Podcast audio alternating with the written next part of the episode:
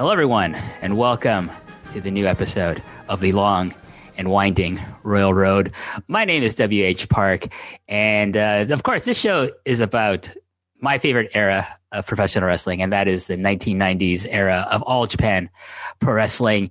And uh, this is episode, oh, I think it's episode 12. And so it's one of our biography episodes. And so we're going to be talking about the, the next man in line after Mitsuharu Misawa, after Toshiaki Kawada, uh, on, in the pecking order of the four pillars of heaven. And that would be Kenta Kobashi. And I thought, who should I get to do this show with me about Kenta Kobashi? Oh, I know someone who knows enough about him to write an article about like his best matches and and put it up and and I read that article and I thought the only man that can help me on this show is one Case Lowe from Voices of Wrestling from the Open the Voice Gate podcast. Case, how are you, sir? Oh my God, that's uh, first of all, I'm doing very well. I appreciate the introduction because when you invited me to do this show, I was like, man, I feel like he could have found someone better for this. Uh, you know, I typically stay off in my own little Dragon Gate bubble. Even the last time we talked, we were talking about Jushin Thunder Liger, but we were talking about a match of his against Eita from Dragon Gate. But now we're really stepping into another territory and, you know, talking about a man that I, I, I will say up top, I love this man. I love Kenta Kobashi. I love him as a wrestler. I love his social media presence. I love everything about this man. And I'm so glad that I'm here to talk to you about him. Well, I mean, thank you for for joining me on this. I I think you know the thing about Kenta Kobashi for me, just as kind of like a start to, to the discussion about him, is like I will always say among the four pillars, Toshiaki Kawada is my favorite of the four pillars because I love his story within the context of the the other three the most. I think he has the best story. Um, but as an overall wrestler, I think Kenta Kobashi is probably my favorite wrestler of all time. It always kind of fluctuates between him and like, say, like Jumbo Tsuruta or like Jushin Liger or Bryan Danielson or or someone like that or Ricky Steamboat. Like I'm always like, oh, who's my favorite this this this month, right? But a lot of times it just falls back to Kenta Kobashi because I think he is the perfect babyface in the history of professional wrestling. Well, I'll throw this at you off the top, and this is a very lofty statement, but it's it's one that I feel qualified enough to make over the past seven months or so, uh, our good friend Alan Forel and I have been doing shows on Pro Wrestling Torch about who we think the greatest in ring wrestler of all time is. And, and we've done tons of research. We've watched copious amounts of wrestling, an unhealthy amount of wrestling, most people would say. And at the end of the process, I came away with the idea that Kenta Kobashi was the greatest wrestler of all time. Now, this was a project that was also done in 2016. At the time, I voted him number two behind a, a, man that we'll mention at some point later on in the show, uh, someone also from this era of All Japan. But to me, it's it's pretty simple at this point in my life. I think Kobashi's the greatest to ever do it. I think he is the embodiment of what pro wrestling should be and what pro wrestling is at its very best. And yeah, no one uh, in the ring, I, I think, is more talented than him you know, within the four pillars, within the context of wrestling, any promotion, any era, to me, Kenta Kobashi is as good as it gets. And I I look at his career and to me, like for what I I consider to be a perfect wrestling career, he has a near perfect wrestling career. He was part of two, like three, actually three amazing tag teams. He he had he's part of one of my favorite tag teams of all time. That that being Burning with Jun Akiyama. He's had like amazing title reigns. Like uh, he he was the ace of a company in Pro Wrestling Noah.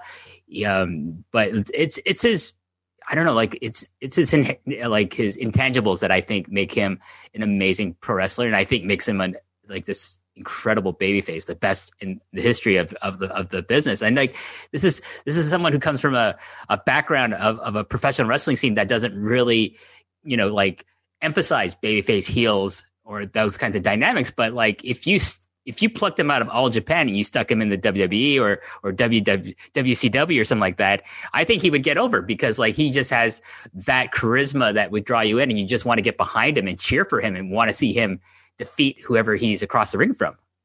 Yeah, I think there's a very scientific way of trying to analyze his greatness where you can look at the duration of his career and you can say, okay, well, his first great match was in the summer of 1989. Him and Jumbo against Tenryu and Hansen from Korakuen Hall. It's a fantastic match if you've never seen it. Uh, and you can really make an argument that for the next close to 20 years. I would say probably 89 through 2007. I'll give him an 18 year period there where Kobashi is legitimately great at times from 93 onwards in the conversation for being the best wrestler on earth, assuming he's healthy. And then you look at that time period there of just the sheer volume of great matches, and you could say, okay, I can make the scientific argument that with this in mind, I think Kenta Kobashi is the best to ever do it. Kenta Kobashi is also somebody that just passes the eyeball test. And I think Ric Flair is someone that that has this advantage for him. I think Jumbo Tsuruta in certain cases, even uh, like Misawa is a very frustrating wrestler for me. I certainly don't feel this way about Misawa, but I know people do, where they look at him in the ring and they go, yes, this is the best guy to ever do it. For me, it's simple. I watch Kenta Kobashi and I, it's, you know, uh, regardless of anything that I can properly analyze in a way that is really definable and concrete for me, it's a feeling. And when I watch this guy, I feel like he is the best to ever do it. So I, I'm delighted to be here. Yeah. So what, what was your first exposure to to Kenta Kobashi? When did you discover the greatness of this man? I was trying to think about that earlier today. I, I would say just in terms of like the actual year, it was sometime probably towards the end of 2012 into early 2013 because I remember his retirement show and I remember that being like a thing that was on my radar and that I was aware of this is all in the time period where I was getting really into Ring of Honor and the idea of indie wrestling. And if you dive into Ring of Honor's history at all, you're going to quickly come across Samoa Joe versus Kenta Kobashi. And I, I, I don't I think that match is uploaded for free on Ring of Honor's YouTube channel now. At the time, they just had the entrances, which was the copious amounts of streamers that Kobashi got when his name was called. And I you know, was just like, oh my god, I've I've never seen a reaction like this. Uh, yeah, that was probably the first time I had seen streamers in a wrestling ring, and I was like, this is this is incredible. Who is this guy? And you quickly start to find out, okay. Uh, Dave Meltzer, who was certainly on my radar at the time, he has this list of five star matches. If you look at the list of five star matches, Kenta Kobashi's name comes up quite a bit. And then from there, it was just going one match after another, after another, after another, and it snowballed not only into uh, you know a borderline obsession with with Kobashi and with Noah or with All Japan, but Japanese wrestling as a whole. And Kobashi is really the catalyst for that. With the first match that I, I, I remember watching from him specifically being the Kobashi versus Misawa match from March first, two thousand three. Which I'll make another lofty statement very early on in this podcast. I think that is the greatest pro wrestling match of all time. And there's a, a, few different matches that I think rival it. I would certainly hear an argument for a number of different matches, but I just rewatched 3103 right before we started recording this. And it's just unbe- it's unbelievable how good that match is and how good those two guys are. And something about the physicality, about the intensity, especially that Noah match where Misawa is is bigger, we'll say. He he was certainly in better shape, you know, 10 years prior to 2003 and Kobashi at this point has so much muscle on him. Seeing that level of physicality and intensity from heavyweights is something that at least for me at the time was was a foreign concept almost because in American wrestling, you know, it would be like Kevin Nash or you know, in 2012 I think Ryback was big at the time. So looking at guys that have bodies and that have physiques and are that big, but are also killing each other, you know, with, you know, the tiger suplex off the ramp, the burning hammer at the end, among other things, it all spoke to me in this incredibly impactful way. And that was really the start of my journey. And I guess for eight or nine years of my life now, Kenta Kobashi has been a reoccurring character. So I, I rewatched that match today too because like you you sent me a list of like you would these like three matches the ones I, I kind of want to have a more in the discussion about it, and that was one of them. And I watched it again today, and I was like, "Yeah, that match is awesome!" Like, God, I, I I hadn't watched it in a long time, and I was just like amazed. My I think though my favorite spot, like a lot of people will say that the Tiger suplex off the ramp, which I just watch that now, and I'm just like, I I think I popped again, like out of my seat. I was like, oh my God, like the way Misawa. Oh no, no, the way Kobashi lands almost on top of his head it, off the ramp. It's it, it's, it's like freaky. absurd. It's unbelievable. Like I I just don't have the mindset of yeah, throw me on my neck off of this ramp. Why not? And I certainly respect the people that that oblige uh, themselves and and do that to themselves because it's really incredible. But my favorite spot is the the elbow suicida from like from the from the ring onto the ramp Mm. Like he's not going onto the floor, which is what he normally would do, like and that being Misawa, but he just like he dives because it, like the, this man's got more weight than like ten years ago. He's he's in he's banged up. He's in terrible condition. He's probably feeling the pain of like even before this match started. But he the grace at which he propels himself through the ropes, like to to uh, like it to kind of a parallel footing as as the ring it, and and just manages to land this this really de- devastating looking elbow shot to, to Kobashi while he's on the ramp. It's nothing short of amazing in my opinion, and I just like that's that's maybe my favorite spot in this match. But we'll we'll, we'll talk about the match as we get to um, 2003.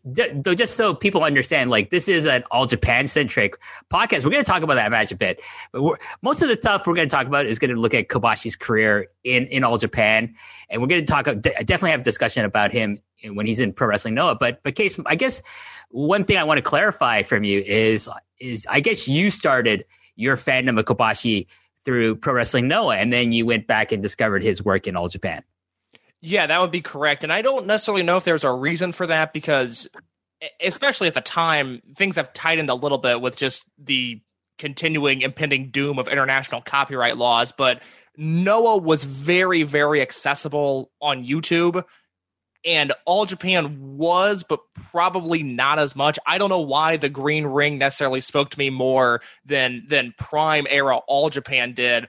But I definitely, I mean, Noah was my first real foray into Japanese wrestling with Kobashi and Misawa, and then all caps Kenta and Takayama was an early favorite of mine, and Nakajima from there. So I I definitely have a special place in my heart for that era more so than Prime All Japan, but Prime All Japan is arguably the greatest era of wrestling to ever exist. So I must say I'm a fan of it.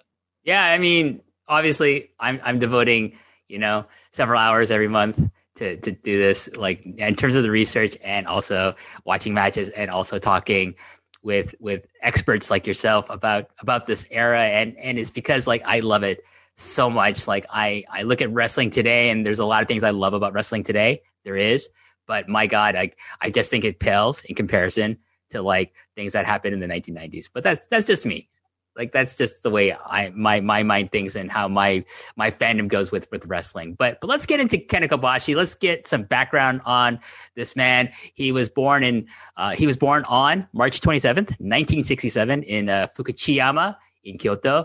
He was inspired uh, to become a wrestler by seeing a Jumbo Tsuruta versus Mil Mascaras match at an All Japan live event.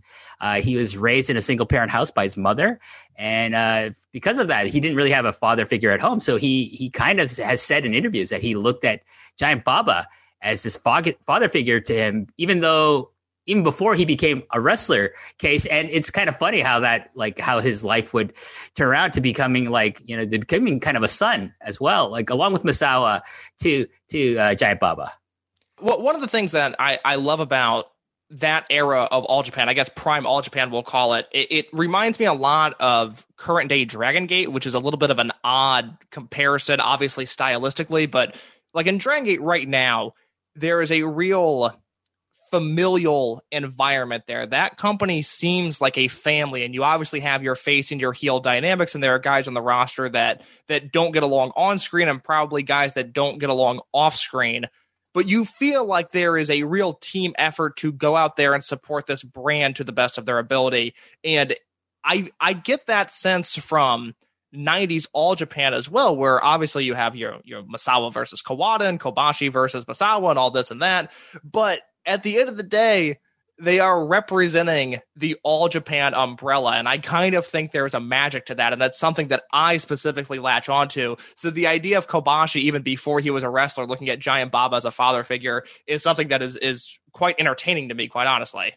Yeah, I mean, you did get that sense because, especially you know, in the '80s and, and '90s, you have this immense rivalry in terms of business between All Japan and New Japan Pro Wrestling, and and it's of course like the basis of that rivalry comes from the rivalry between the two owners and founders of each prospective company and Giant Baba for, for All Japan and, and Antonio Inoki over at, at New Japan. They used to be partners in JWP and then they split off from that company and they formed their own separate promotions, but they were always rivals. I don't think they really got along. When when when Baba was alive. So it's it's it's you know it creates this kind of camaraderie among people on each roster, especially I think more so maybe in in All Japan because you don't see too many of the exoduses that you have in All Japan that that you know that occur in in in All Japan itself. Like New Japan had more exoduses, but like All Japan like kind of kept it tighter for for as long as they could before obviously the big one with Misawa creating Pro Wrestling Noah, but that's after Baba dies. So I don't really count that. No, that, that's exactly it. Baba was this special glue that held the company together, that got Doc Williams out of prison. Uh, he is just a magical man that had uh, an insane amount of power. Whereas, like recently, I've been reading a lot about Tatsumi Fujinami and his relationship with Inoki, and towards like 1988 there was a real idea that Fujinami was going to leave New Japan and go to All Japan. He talked openly about wanting to wrestle Jumbo Tsuruta and how much he appreciated the All Japan style. And it's it's not that I don't think, you know, Kobashi, Misawa, Kawada were not also fans of New Japan to some extent, but the idea of being so outspoken and bashful of your current employer with the way Fujinami was to Inoki compared to obviously when Baba was alive – that that wasn't happening with the main crew there. And it's a certain reverence that baba you know i mean i would argue continues to have. I mean nobody really speaks ill of giant baba nor should they. No he's still like a beloved like you know pop culture icon over there. Like as far as like you know i was uh, i i was living in japan for the last 10 years up until like this past october. But like people point out like uh, Inoki has a ton of like penetration in, in current day Japanese society, but I just think there's more of a love for for uh, for Baba because like I do think Inoki's kind of like I don't know prostitute his image to the point where it's like he's kind of more like a seen as a kind of like a comedy figure of yeah, sorts no, as well. well so. Yeah, Inoki's insane. Baba's respected. The, the, both are equally entertaining, but in different ways. But but getting back to Kobashi, he he grew up in uh, Fukuchiyama, and, and while in high school, he participated in in judo and rugby clubs. Uh, he would develop an interest in bodybuilding after he graduated high school, an interest that would be kind of further developed by the you know when he joined All Japan, and then uh, coming to, to All Japan for tours were the Road Warriors, Hawk and Animal, and they they found this young Kenta Kobashi and said, "Hey, we're gonna help train you doing bodybuilding while we're doing tours in Japan." And and you know, like very much he took to it. Like you know, you, I don't think you could probably find better, I suppose, uh, mentors to help you develop. You know, like develop a, a really muscle bound body than than either of the Road Warriors.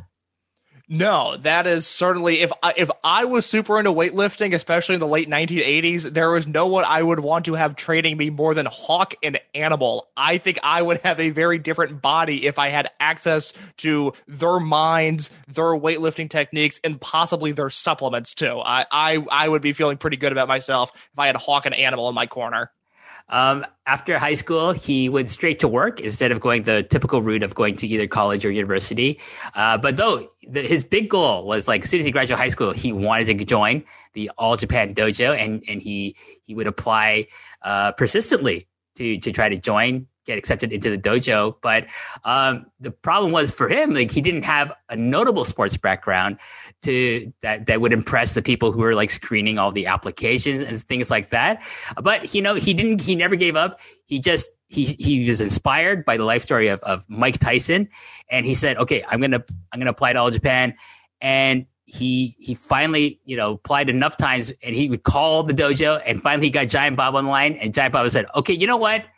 Come to Tokyo and we'll take a look at you. And then he got accepted into the, the All Japan Dojo, and the rest is history. So it, it, it, just goes to show you that even as a civilian case, that this man's like like uh, you know undiable, like undying, like fucking fight, fighting spirit, like applied to him, and it got him like the, the the championship he wanted. And that was just to get trained in the in the dojo. Yeah, the babyface fire just to get to the dojo is pretty impressive.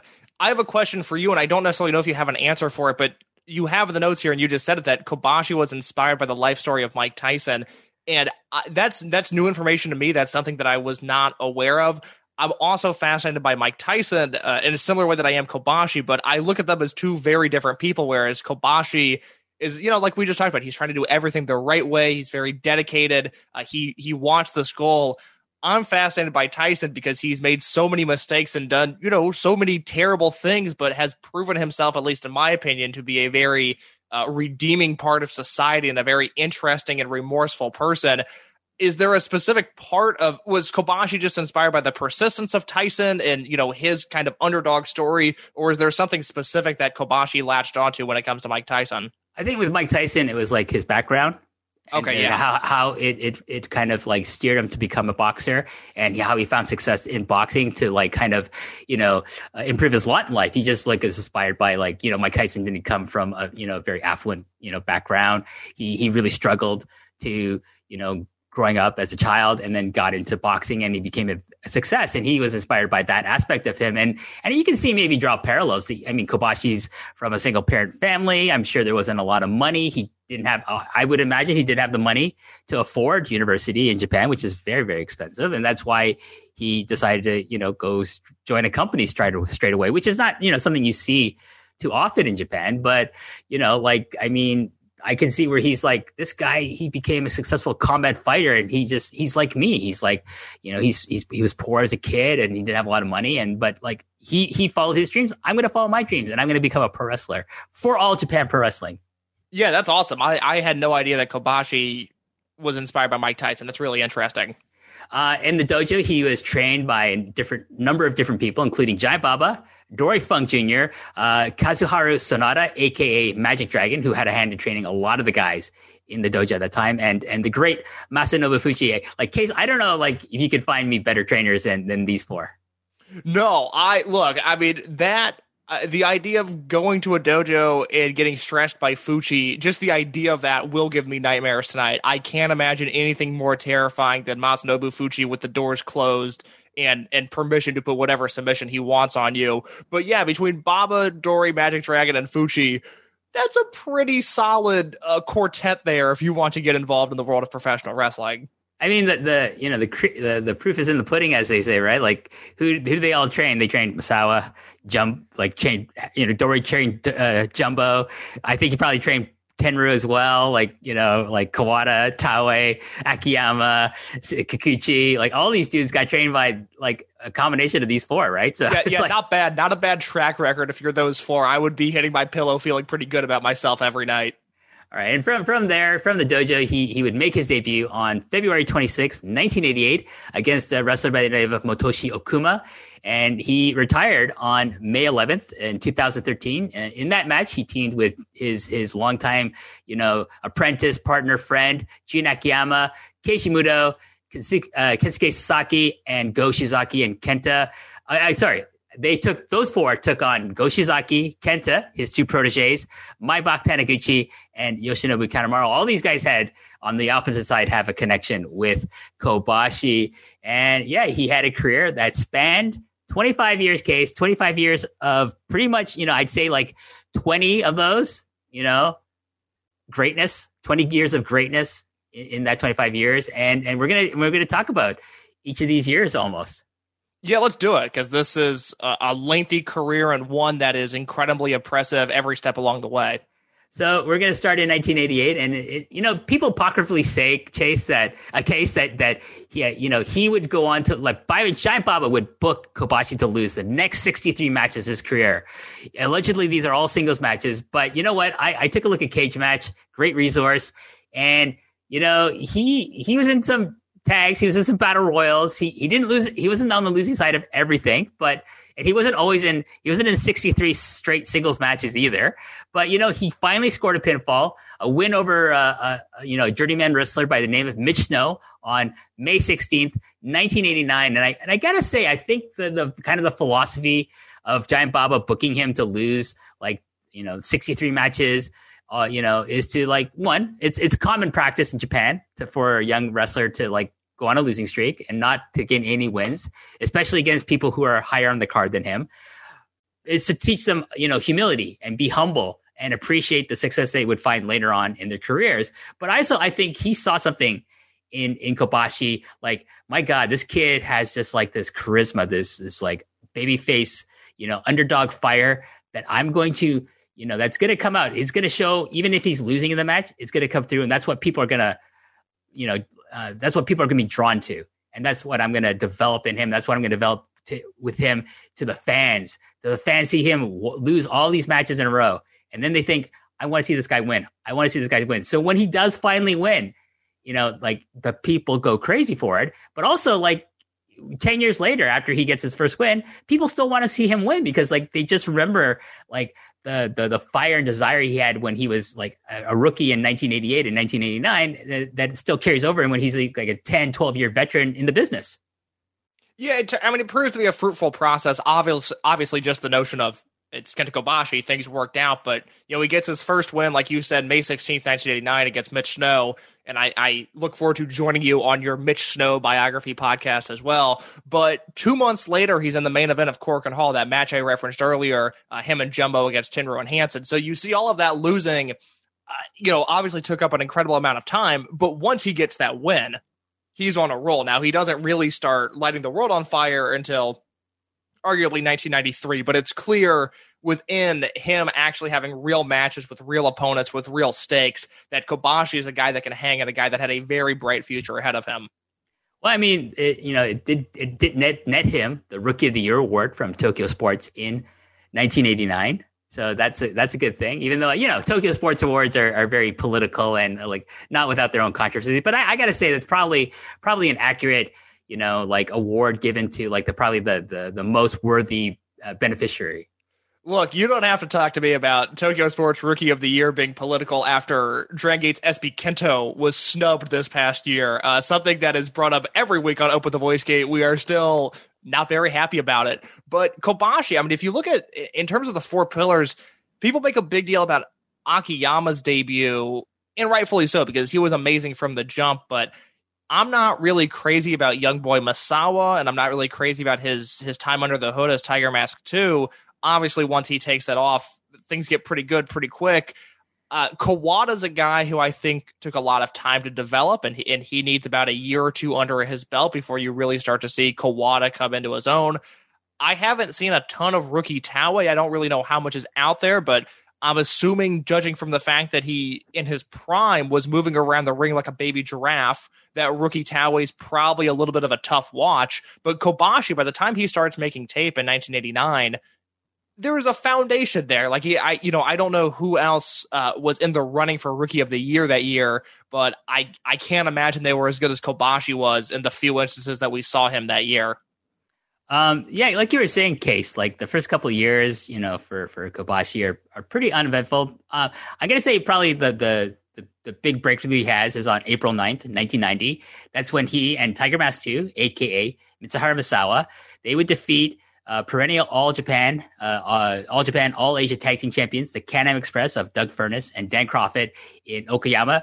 For you know, like his first titles were the All Asia Tag Team titles, which would which would be kind of apropos to like you know you know kind of the history he has with those belts, especially against the Can-Am Express. Yeah, no, not a bad history there at all. Uh, imagine, I'm, I'm, sure we'll talk about it just a little bit, but Kobashi, the All Asia Tag titles, and the Can-Am Express is a pretty good combination, all things considered. It's also in the summer of 1990. So 1990 becomes like kind of like his year of like, okay, he's making those strides from being a young boy rookie to kind of growing, growing and and getting going up that roster. It's also in the in the summer of 1990 that he forms the uh, the first uh, formation of the Super Generation Army, and that's this a group of consisting of him, uh, Misawa as the leader, Toshiaki Kawada as you know the kind of right hand man. Uh, him like Kobashi, of course, Akira Taue, who was originally in, in, the Super Generation Army, and Tsuyoshi Kikuchi, and it's just like it's this group of like the the top young talents in all Japan at the time that are you know being going to be groomed to take over from Jumbo and from Tenryu, and and how true that would become a lot sooner than than probably Giant Baba expected because of what happens with Tenryu. But you know, he's I think it's so important that, that Kobashi is associated with these guys so early in his career. But also, I think it, it, it's really great that these guys are associated with him as well. Yeah, this is really where things start to turn for Kobashi. He debuts the orange trunks at some point in this time period. I, I actually don't know when he locked those in as his primary colors, but this is where you start to see Kobashi literally looked like Kobashi, both in terms of the the colors he was using, but also his in ring. In the summer of 1990, just from a pure excitement standpoint, you know, I, I watched this stuff all, you know, for the first time, you know, 2013, 2014 into 2015. So you know history at this point. You know what is coming of all of this stuff. But from June 1990 onwards with the Misawa versus Jumbo match, that whole next six months is just fascinating. You get so many good multi-man tags. You get so many interesting singles matches. Like I, I really like the Jumbo versus Kobashi match from the summer of, of 1990. I'm looking at it right now, August 31st, 1990. That's a really fun match because Kobashi has no shot of beating Jumbo. Like people wanted Misawa to beat Jumbo and then their dreams came true. This was the runt of the litter almost because especially at this time it was clearly in the pecking order Misawa, Kawada and Kobashi. And for a guy that would end up being known for this fire and this intensity and this charisma 1990 is an interesting year for Kobashi because, in comparison, he does not look as strong as his peers, nor the elder statesmen of Jumbo and, and his wrecking crew of monsters that were, were willingly beating him up and, and gleefully beating up to, beating him up to some extent. So it's an interesting time period for Kobashi. I think he starts to put a lot of stuff together here and over the next two years you really start to see the formation of someone that goes from a nice mid card wrestler, great fire, good in multi man matches, could always make a big comeback or can sell his ass off. And then as time goes on, you start to see a superstar emerge. Yeah, and part of that is like you know he starts consistently you know picking up wins over lower card foreigners like like Pete Roberts and, and Joel Deaton, and being on the winning side of tag matches, including like winning his second All Asia Tag Team Championships. This time with with Johnny Ace, who would kind of be tied with Kobashi later on.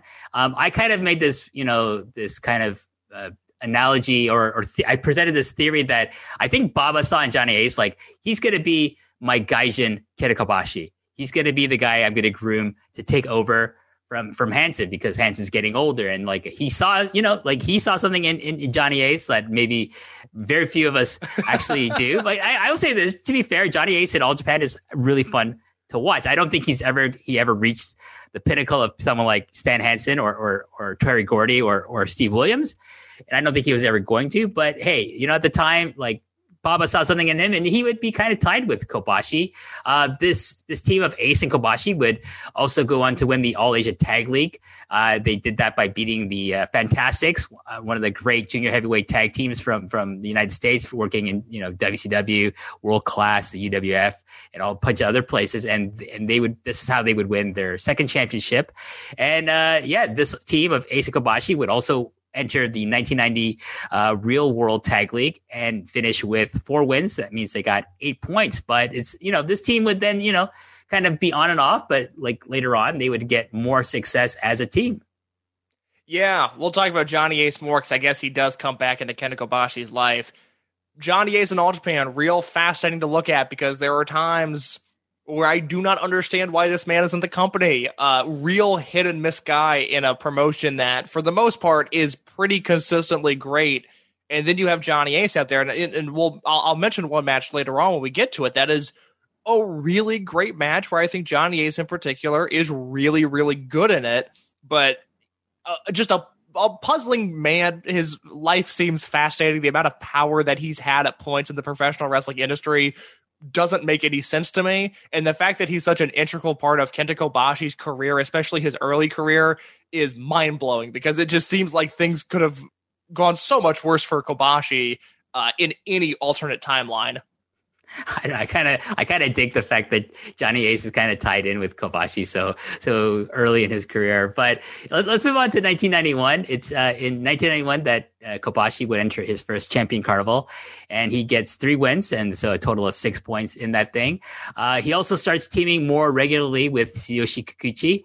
Um, and it, it's in 1991 that the war between the Super Generation Army and Tsurugun has been, you know, has just ramped up. You know, it, it was it was getting it was get it was pretty hot in 1990, but it really ramps up because on April 20th, 1991, this is like the the date of the match where Kobashi, Misawa, and Kawada they take on Jumbo Tsuruta, Masanobu Fuchi, and Akira Taue at Korakuen Hall in is what is considered by many, including yours truly here, Case, the greatest six man tag match of all time. I certainly don't have an argument against that. I obviously have a list of of Dragon Gate matches since they, in my opinion, have perfected the six man tag style that I could I could throw at you, but I'm probably taking 420.91 as well. And if not, 522.92, the rematch from the following year, is nearly on that same level for me. So uh, between this six man tag and then the tag match uh, that I guess that the Can-Am's match is in 92, so never mind there. But it's just you you start to see uh, Kobashi take a bigger focus in these matches. He certainly stands out from the pack in that six man, whereas I don't think he necessarily did in 1990. And you know, again, it's it's the start of Kobashi, and you can see this evolution in the booking where obviously, like we talked about, he lost all of those matches at the beginning of his career. He started to get some wins. He started to get pushed, and then Misawa and Kawada were placed ahead of him. And now he's once again fighting this uphill battle, which I think is Kobashi at his best when the odds are stacked against him. Well, what's interesting is the you know the dynamic of what happens when Taue leaves Super Generation Army and he joins Tsurugun. So now he's like from being like the fourth guy in you know in the group in, in Super Generation Army, he's now the number two in in Tsurugun, and he's like next to he's just beneath the ace of the company, Jumbo Tsuruta, in this unit. So it's like it's awesome for him, but it also kind of you know it it does kind of elevate Kobashi into being kind of this not not the natural foil against against Taue or Jumbo. That's you know the role of Kawada is for for Taue and Misawa's for Jumbo, but it it's being like the foil for Masanobu Fuchi is not a bad place to be in because what what better way to like kind of develop even more babyface fire, more babyface sympathy than being getting the shit kicked out of you and being stretched by Fuchi? Nothing. It's, it's a great spot to be in. No, I, I think that is a huge reason that Kobashi's development goes the route that it does is he doesn't have that natural Misawa versus Jumbo or Kawada versus Taue thing. It's really uh, to me, there's obviously the Fuchi stuff which helps him out tremendously. But uh, what would you say Kobashi's ultimate foil is? Is it Hansen? Is that the Misawa Jumbo comparison for Kobashi? Is it Kobashi versus Hansen? I, I would say like yeah, like he's the guy that he you know that Kobashi has to overcome the most. I, you know, for me, it's like it's it's not it's not one of the the, the native wrestlers. It's one of the the foreign wrestlers, and I say Hansen is probably it because he's of the center, same generation as Jumbo, so that makes more sense. But if you talk about like you know Kawada has Taue and their peers, then his peer of like who has to overcome like or someone who's just a little bit older than him and just a little bit more seasoned than him in the company is is Steve Williams.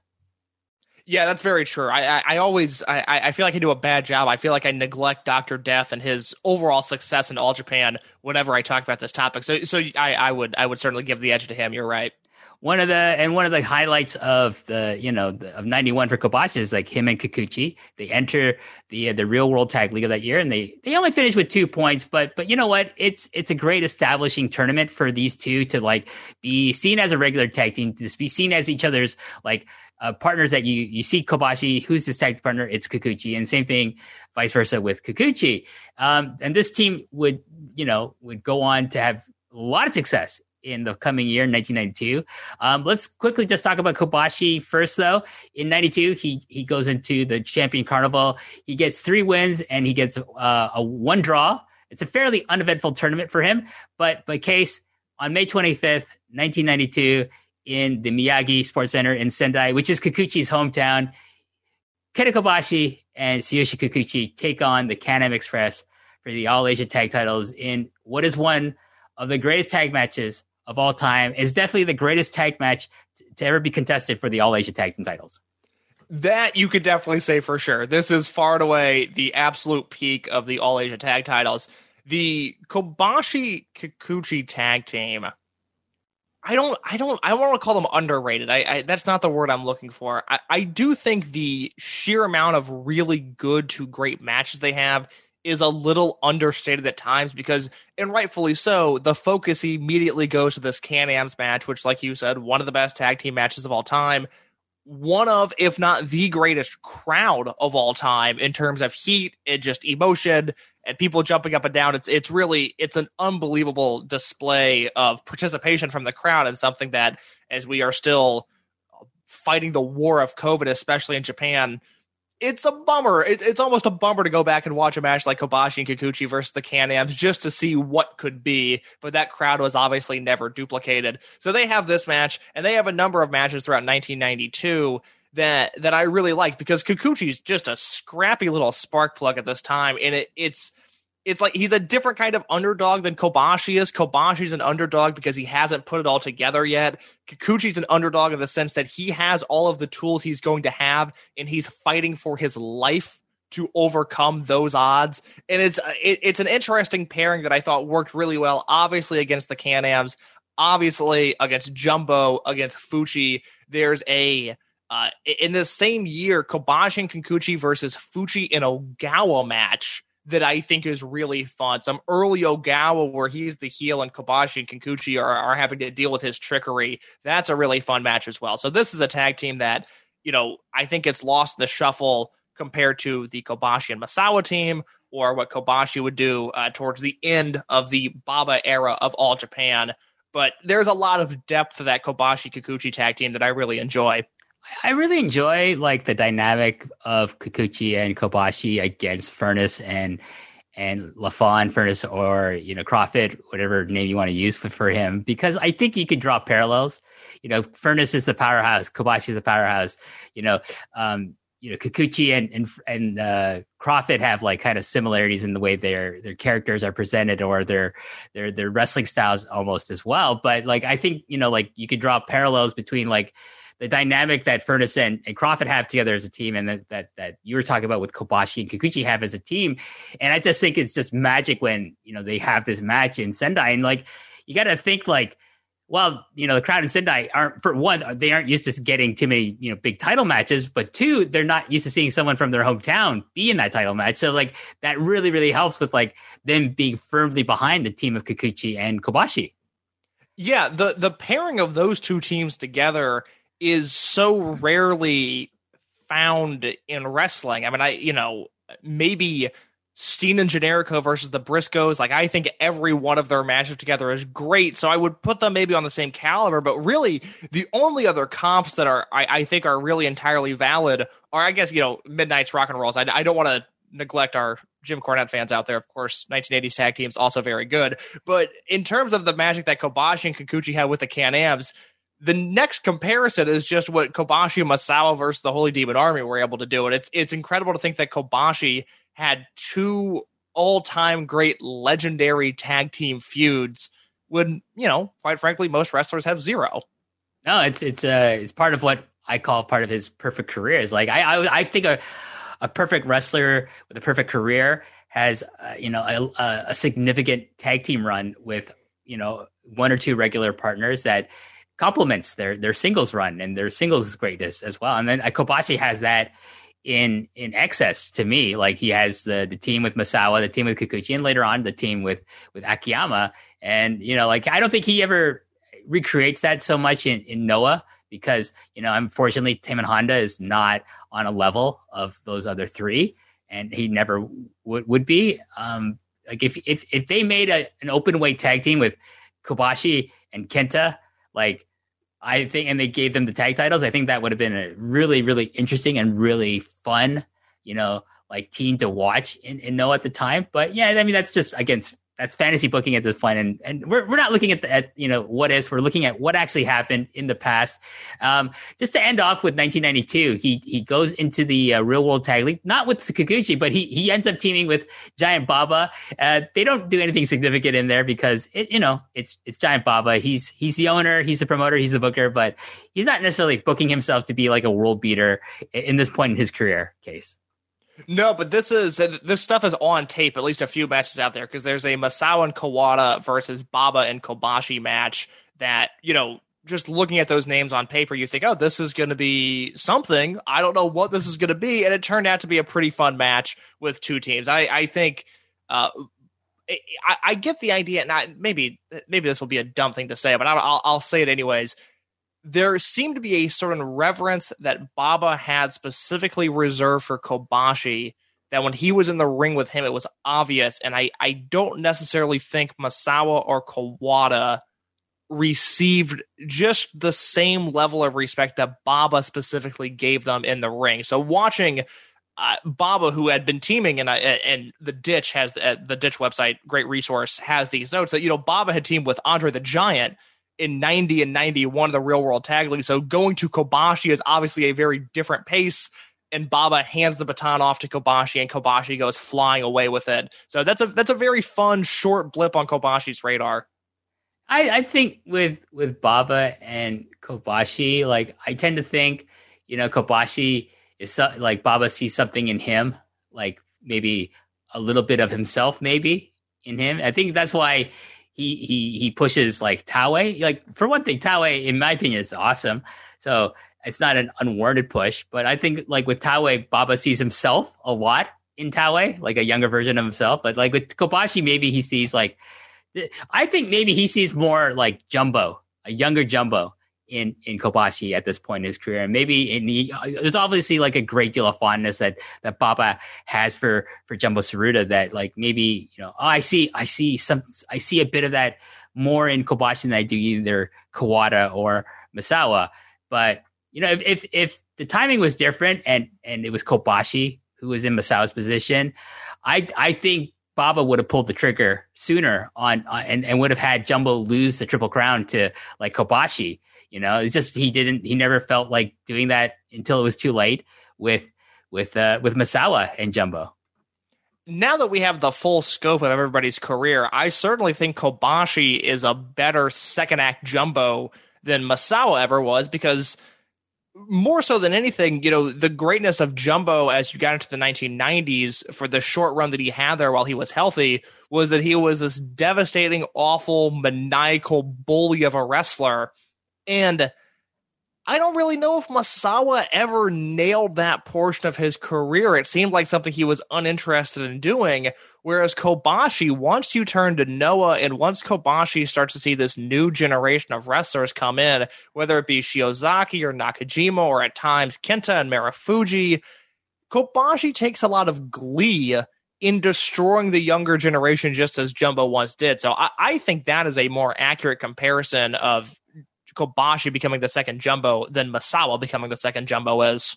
Well, I mean, you know, with Misawa, it's just like he has that stoicism that like that carries out throughout his entire career, and you know, Kobashi has, you know, Jumbo was was a very passionate man in the ring. Yeah, you know? I, I, I went back and watched a lot of Jumbo about a month and a half ago, and I was watching 80s Jumbo, which which in kind of early like 82 to 86 era Jumbo, which isn't necessarily my favorite, but something about watching him this time around, I just kept on going, man, this guy is just jumping off the screen in a way where it's like I know Jumbo is great. He's obviously great, but he is such a dynamic baby face at times and I, I forget about that because i like his heel run so much that i forget when he was adored as as this you know spark plug baby face that he was also phenomenal in that role.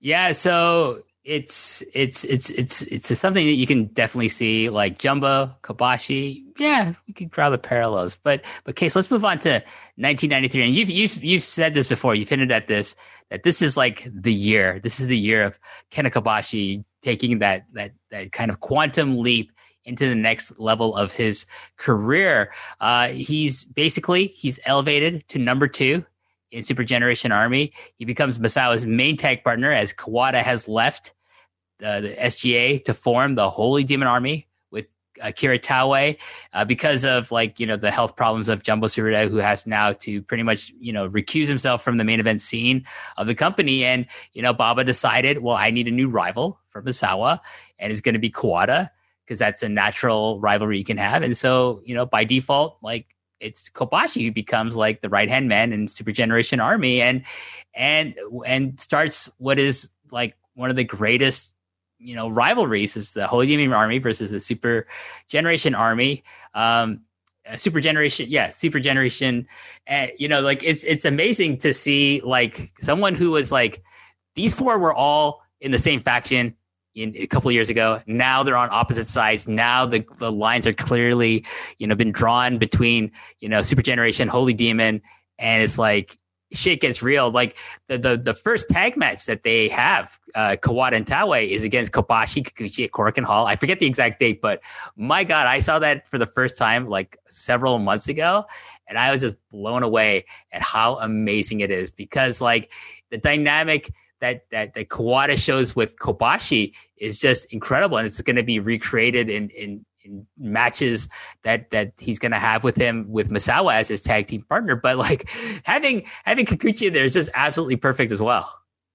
Yeah, there's a distinct flip, like a switch is flipped in Kobashi's 93. Because if you look at really the first half of the year, he's still very good, and he's primarily teaming with with still Kikuchi. I, I, just watched for the first time. There's a match that that jumped out to me that I saw on YouTube a few weeks ago: Kobashi and Kikuchi versus Akiyama and Ogawa from January 1993. And and like I was just talking about, there's a ton of depth to that Kobashi Kikuchi tag team run, and that's one of those matches that I never really hear people talk about. But I watched that and I had a delightful time with it. And then Kobashi goes into the carnival he does all right in the carnival. There's a great Hansen versus Kobashi match from that tournament and that year. And then he hits the Terry Gordy match in May of 1993. And Kobashi's looking for really his first big singles match win. And Gordy's at a point in the booking where he also needs a big win. And it just seems like that is where Kobashi flips and he becomes, I don't know if there's a confidence ushered into him uh, both from you know you could say a booking perspective or just this real life confidence that became this undeniable force of his life. But from that point on, Kobashi is a world beater. He's unbelievable. and his 1993, I don't think it's his best in ring year ever, but I certainly have a hard time coming up, you know, on you know, filling a hand, filling all five fingers with years that are better than this in his entire career. Because once he has that Gordy match, it's just a nonstop run of of the Stan Hansen match, the Steve Williams match. Uh, there's a really good Akiyama match at the end of the year, and then the Real World Tag League 93 finals, which might be my favorite individual Kenta Kobashi performance ever. So the Terry Gordy match you talk about is is from May 21st, and that happens in the, the city of Sapporo in in uh, uh, sorry uh, Hokkaido, uh, the northern part of Japan. Uh, this is a really interesting card case because not only does like he get this win. He gets this win over Terry Gordy, but it's actually kind of a, a card that sees the Japanese four pillars uh, kind of defeat the Gaijin four pillars of, of all Japan, all in singles matches. So also on this card, Misawa defeats Stan Hansen in a triple crown title defense. Kawada defeats Steve Williams, and and Taue defeats uh, Danny Spivey in his match with him. And it's just like, wow, okay. Like there is something to be said about 1993 being a pivotal year for everyone of the uh, in the four pillars because they get to beat all these guys who are pushed like super strong as the foreign heels who who come into who come into all Japan on a regular basis and are really really established as being kind of really you know like tough to beat. Yeah, that's a very fun card to look at. I I don't no, I guess I, I probably have seen that Kawada versus Steve Williams match, but it doesn't really jump off as, as something that I remember. I know I, I said this on a podcast recently, and I had uh, someone uh, from Voices of Wrestling who, who, I like very much. He came into my DMs and he was like, "How dare you say that Misawa versus Han- Misawa and Hansen never had good matches with one another?" Because I I just recently stated that I love Hansen. Uh, like I said earlier, Misawa is very frustrating, but I obviously love Misawa. I do not like any of their singles matches with one another. So for me, the winner on this card is Gordy versus Kobashi because that is a, a very special match and, and really the first of, I, I think, the undeniably great Kenta Kobashi singles matches. Well, I, am not sure who, who came into your DMs, but like respectively, I, I will say that you know Misawa's chemistry with with Hansen is not as good as Kobashi's chemistry with no, Hansen, nor is it as good as Kawada's. Kawada has way better matches with Hansen than Misawa ever did. I completely agree. There's something about those two guys. I just I don't like seeing them wrestle. Even in tags, I don't think they light the world on fire. But every Misawa versus Hansen singles match, I find to be incredibly underwhelming.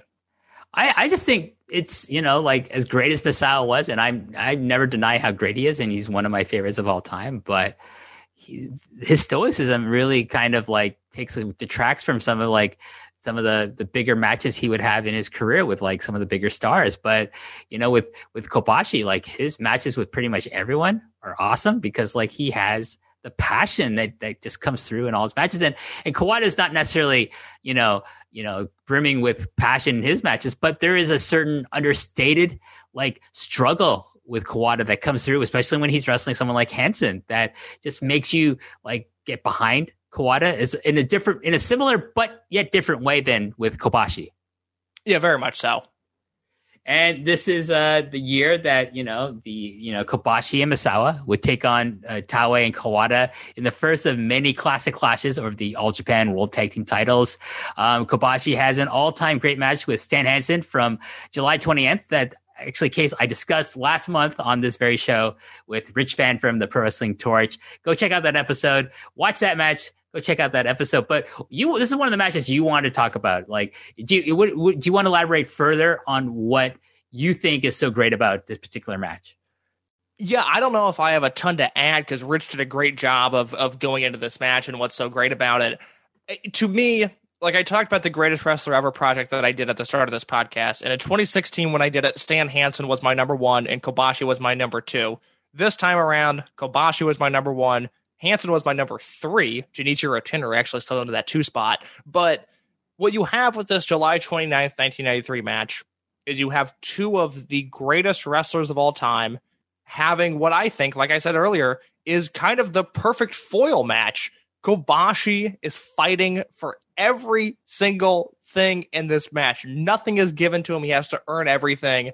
And there's this great, you know, fighting spirit, burning fight type deal that Kobashi has. And in a way, Stan Hansen comes at him with almost like a nihilistic energy of like, look, I'm just going to beat you up and you have to deal with it. And this is the the reality that we're living in. And Kobashi refuses to accept that reality. And what you get is just a perfect wrestling match, in my opinion. It is it is one of the undeniable best matches in the in the career of Kenta Kobashi. It's probably my favorite Stan Hansen singles match. Now that I'm I'm looking real quick just to see if there's anything that would top that. But I think this is, yeah, this is the best Stan Hansen singles match of his career. And I obviously think very highly of him. So for me, if you've never seen this match, pause the podcast, go watch the match, and then come back and join us because we have even more great Kenta Kobashi match recommendations. Uh, including uh, he would take on uh, Steve Williams in another great match that I actually talked about with Davey Portman on episode five of this podcast series. Uh, that's kind of like the the the the not the birth, but maybe maybe the, the most vicious example of the backdrop driver of someone landing on their head in all Japan. That that being, you know, Kenta Kobashi landing on his head because of Dr. Death suplexing him onto it. Yeah, no, the finish is one of those things that the first time you see it, it's completely ingrained into your brain of, oh my God, what did I just see? What is that? And, you know, Dr. Death is someone that I- have been talking a lot about on podcasts lately because I don't I don't really love his career. He's a guy that really doesn't connect with me all the time.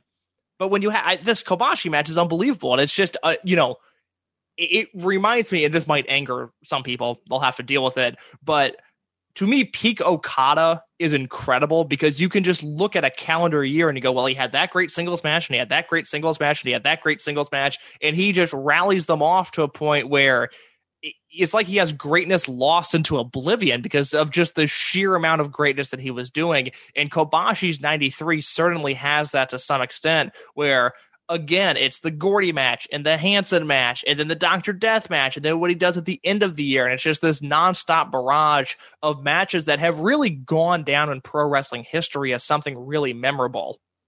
Yeah, I mean, you know, the other another, you know, talking about that end of the year for 1993, he has this belter of a singles match against Kawada on October 23rd at Budokan Hall, uh, and then finally, he, him and Misawa, they they you know they entered the Real World Tag League.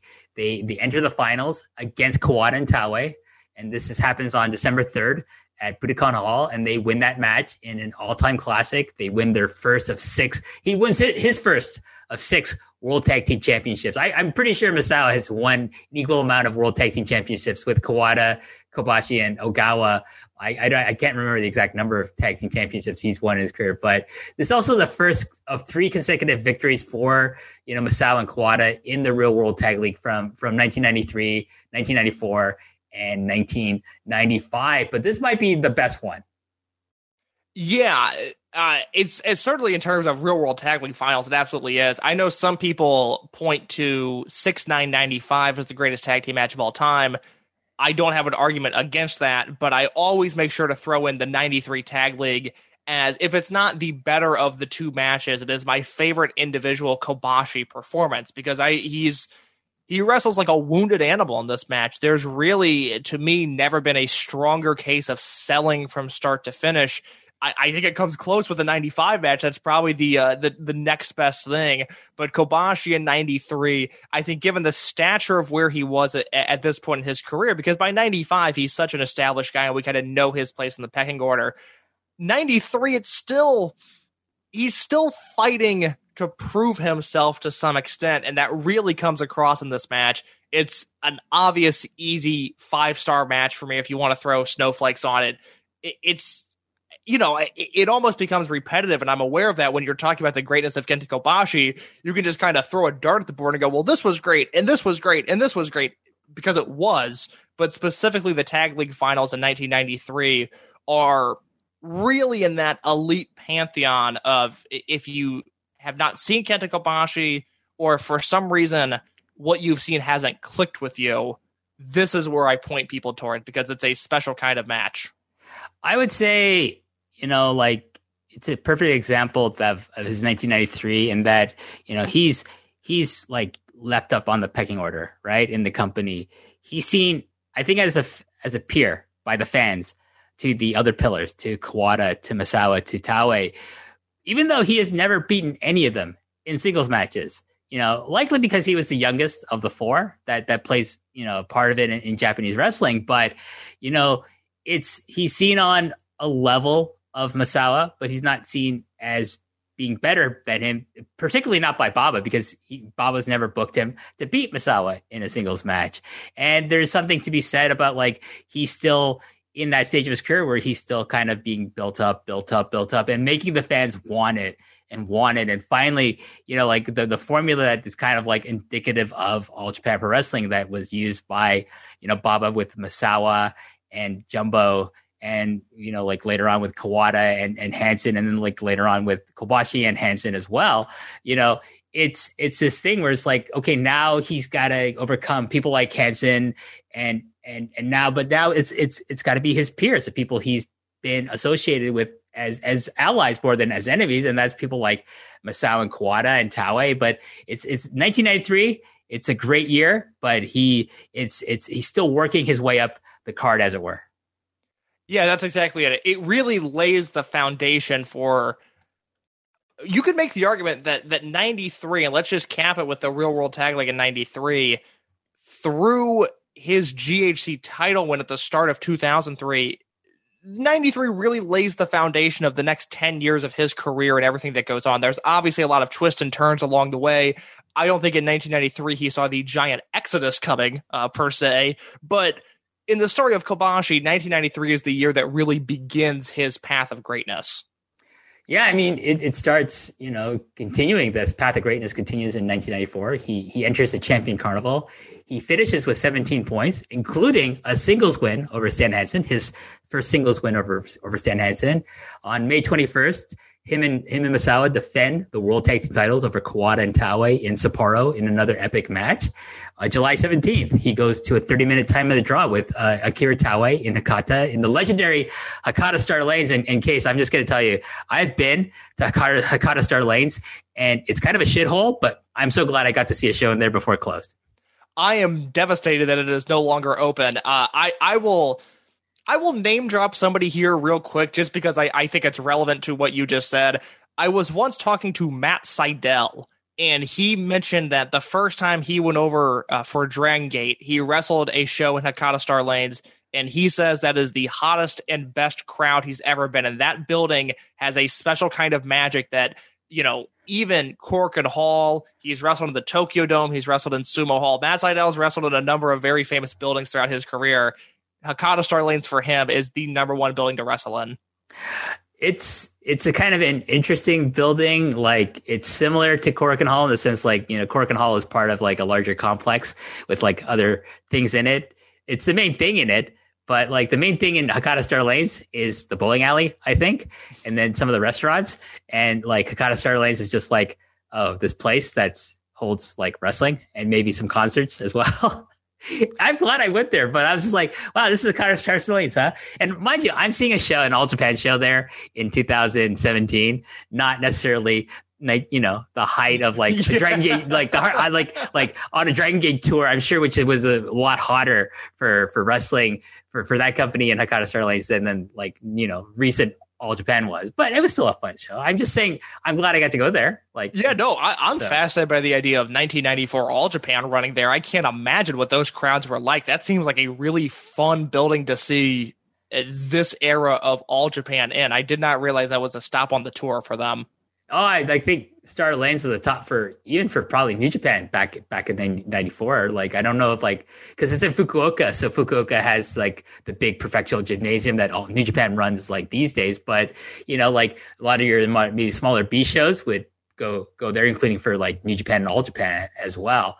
Uh, July 22nd, 1994, Kobashi Misawa defend their tag team titles against Johnny Ace and Steve Williams. So like we're now starting to see Kobashi and Ace be on be kind of like regularly on opposite sides, but that wouldn't last for very long. September 3rd, 1994, uh, he challenges for the Triple Crown for the first time, but he loses to champion Steve Williams in Budokan Hall. And finally, to end off 1994, Real World Tag League, Misawa and Kobashi win the 94 tourney, this time beating Steve Williams and Johnny Ace and winning the tag team titles again in the process, just so people know, like when the real world tag league starts up, they whoever the champion is uh, or, or, are, they vacate the titles, and it's it's you know it's the part it's the part of the prize of winning the real world tag league every year. This at some point they stopped doing this, which I'm kind of glad of. I, I I don't like seeing like people vacate titles even for like a tournament. So but this is like a, a, process that would that Baba liked to do every year for the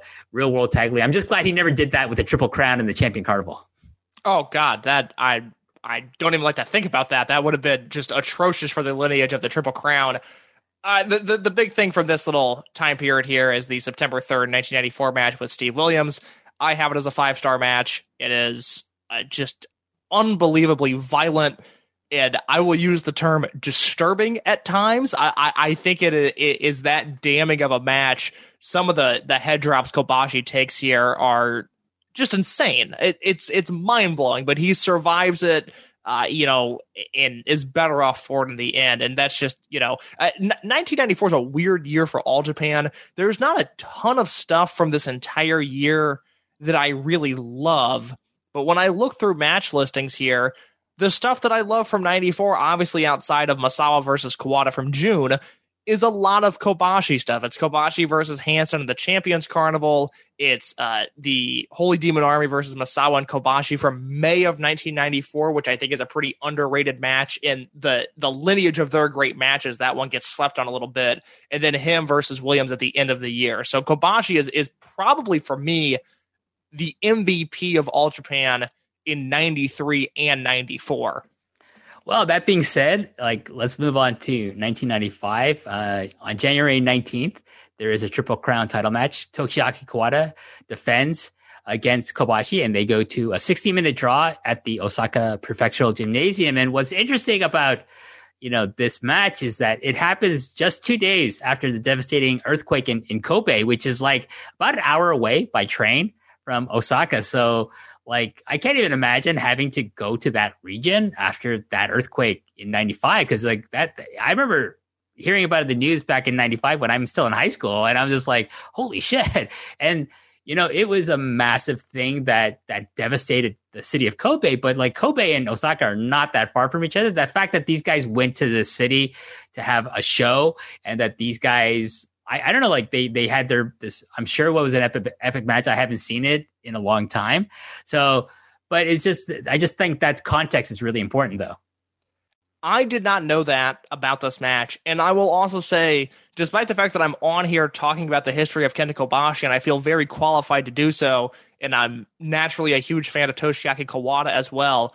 I have never seen this match before, and that is something that I am looking to change very soon because it's out there. I've I've definitely had the option of watching it, but I have it's it's it's a tough task at times to sit down and dedicate yourself to watch a match that you know is going an hour long. And despite my love for both of these guys, I have never seen this match. Well, may, maybe this this podcast, recording this with me, will inspire you to devote some time in the in the coming week to to watch it and just devote. Listen, it's going to be better than a thirty minute match from New Japan these days. You know what I'm saying? look, look, you don't have to sell me on that. I was out on New Japan before it was cool, and people got mad at me when I wrote the Voices of Wrestling ebook that hey maybe this good era of New Japan is over. And obviously, the pandemic expedited those factors. I wasn't necessarily factoring in COVID 19 when I wrote this, but I was right, and people were mad at me, and I will gladly take this victory lap on on this podcast and every other podcast that I'm on. Uh, just just say on your left a lot, case. It's no problem. I will I will let you have your victory lap here. Um, speaking of uh, 60 minute draws, there's another one this time in a tag team match as Misawa and Kobashi uh, defend their tag team titles against Ka- Kawada and Taue uh, in Yamagata. Uh, that's on January 24th. Uh, you know, here's an interesting point that I learned from the uh, Four Pillars uh, Twitter account run by Hisami, who's the, the the primary you know English translator for Pro Wrestling Noah unofficially, but you know I think the best resource out there if you if you're a fan of that company. Uh, sometime in 1995, in an untaped match, Stan Hansen beats Kobashi. He beats his arm so bad with his bull rope that Casey eventually breaks Kobashi's arm to the point where bones are poking out. I really wish we had footage of this. I don't care if it would have been a grainy handheld from the second deck.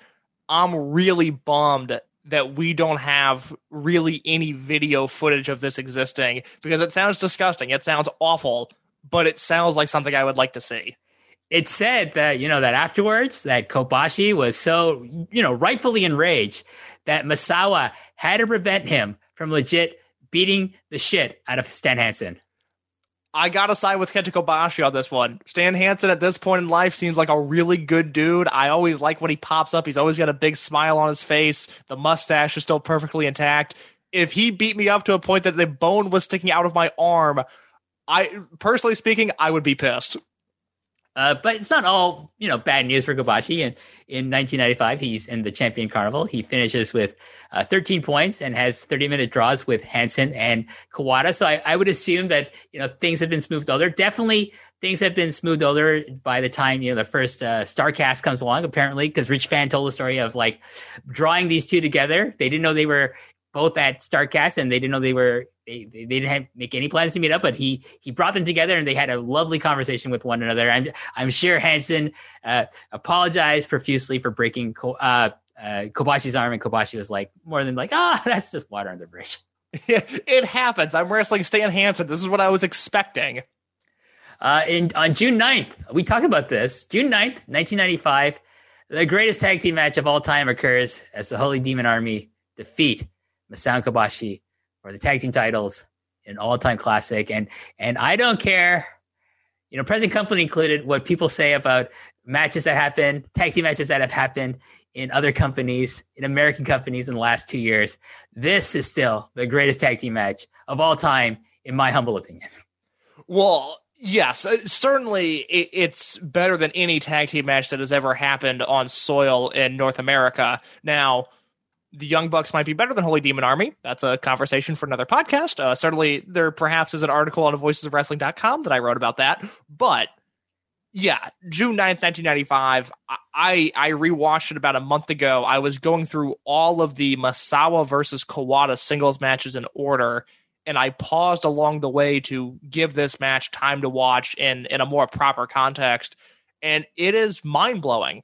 It, it is it's hard to divorce the work in this match from the aura and the the appreciation that this match rightfully has. And i was really trying to do that watching it this last time around because it's obviously a match that i've seen a few times now. But just trying to take in the work divorced from any prestige that this match has is a really tricky thing to do because you watch it with the idea in mind that this is arguably the greatest wrestling match of all time but when you watch the work and you try to separate it with just the raw action of what's happening in the ring, at the end, you know, when the bell finally rings, you're left with the same the same feeling that wow, this is as good as it gets. And and Kobashi is maybe not the MVP of this match.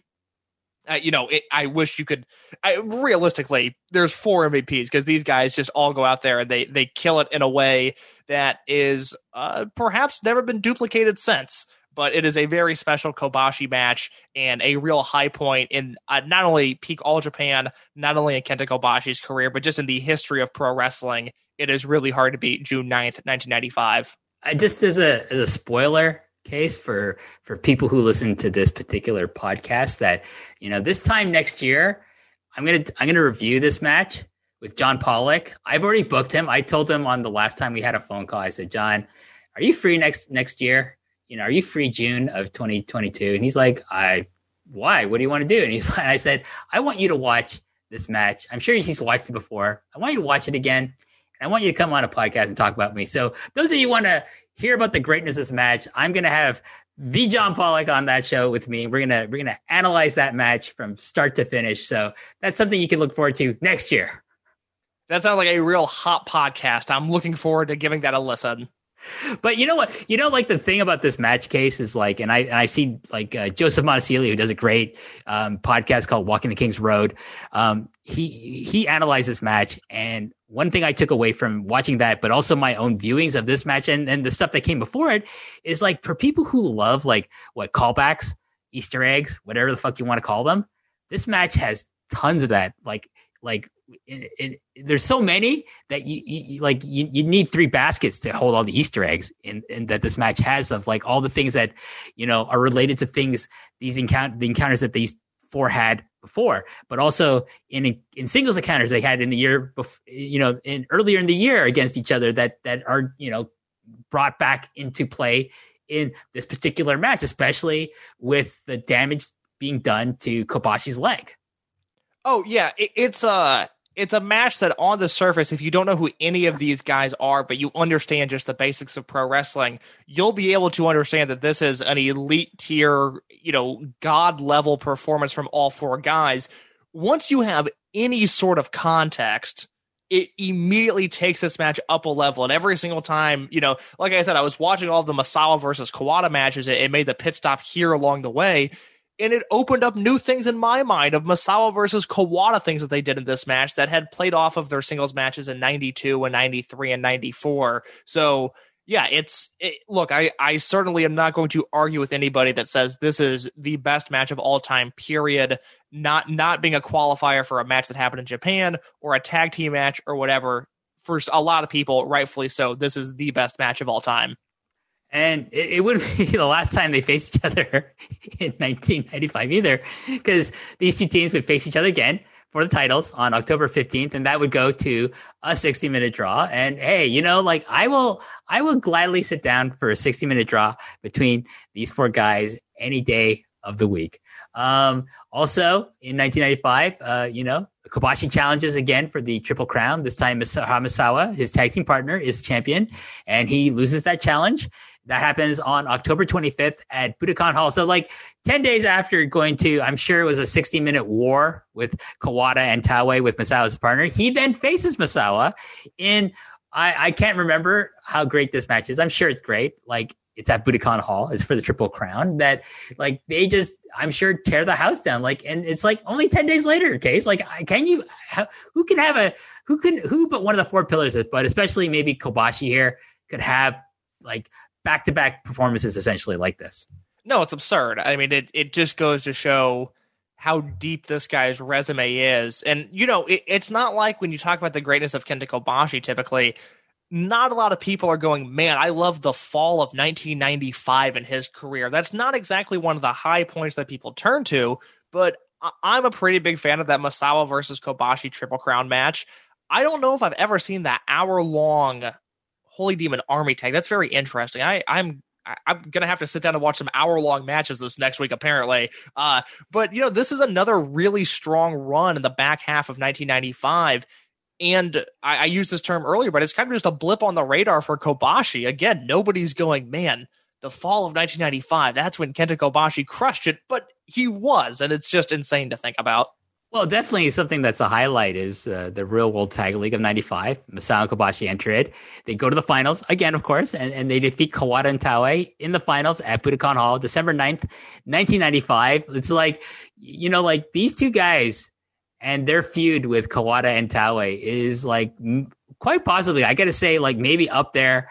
Like it, maybe it's greater than like I, would have to really think about this, but like you know what what comes to mind for me rock and rolls midnights midnights versus the fantastics heart foundation versus the bulldogs. It, it you know like more recently maybe like i really love the the feud that the new day had with the usos and wwe like shit like that. I i i love when teams just face each other again and again and again. And, and it's different each time. It's that's just to me is the beauty of of what tag team wrestling uh can and should be. Yeah, no, I mean this is Uh, the greatest tag feud of all time, and they end in a pretty strong way in the end of 1995. And then you look at 96 and what's ahead for Kobashi, and all of a sudden, you know, we got out of this pattern from 93 to 95 where he's teaming with Misawa and he's working his way up the card. And every once in a while, he gets a big win. And then right when he can follow up, he gets knocked down a peg. And then by 1996, the the landscape of all Japan is totally different. Well, he starts 1996 on March 2nd, he teams with Jun Akiyama uh, for the first time in a tag team challenge. Uh, they lose in their bid to win the tag team titles from uh, Kawada and Taue at Budokan Hall. But he would then enter the champion carnival and, and he would get 16 points uh, and he would uh, gain a, a, draw against Taue, better than a loss.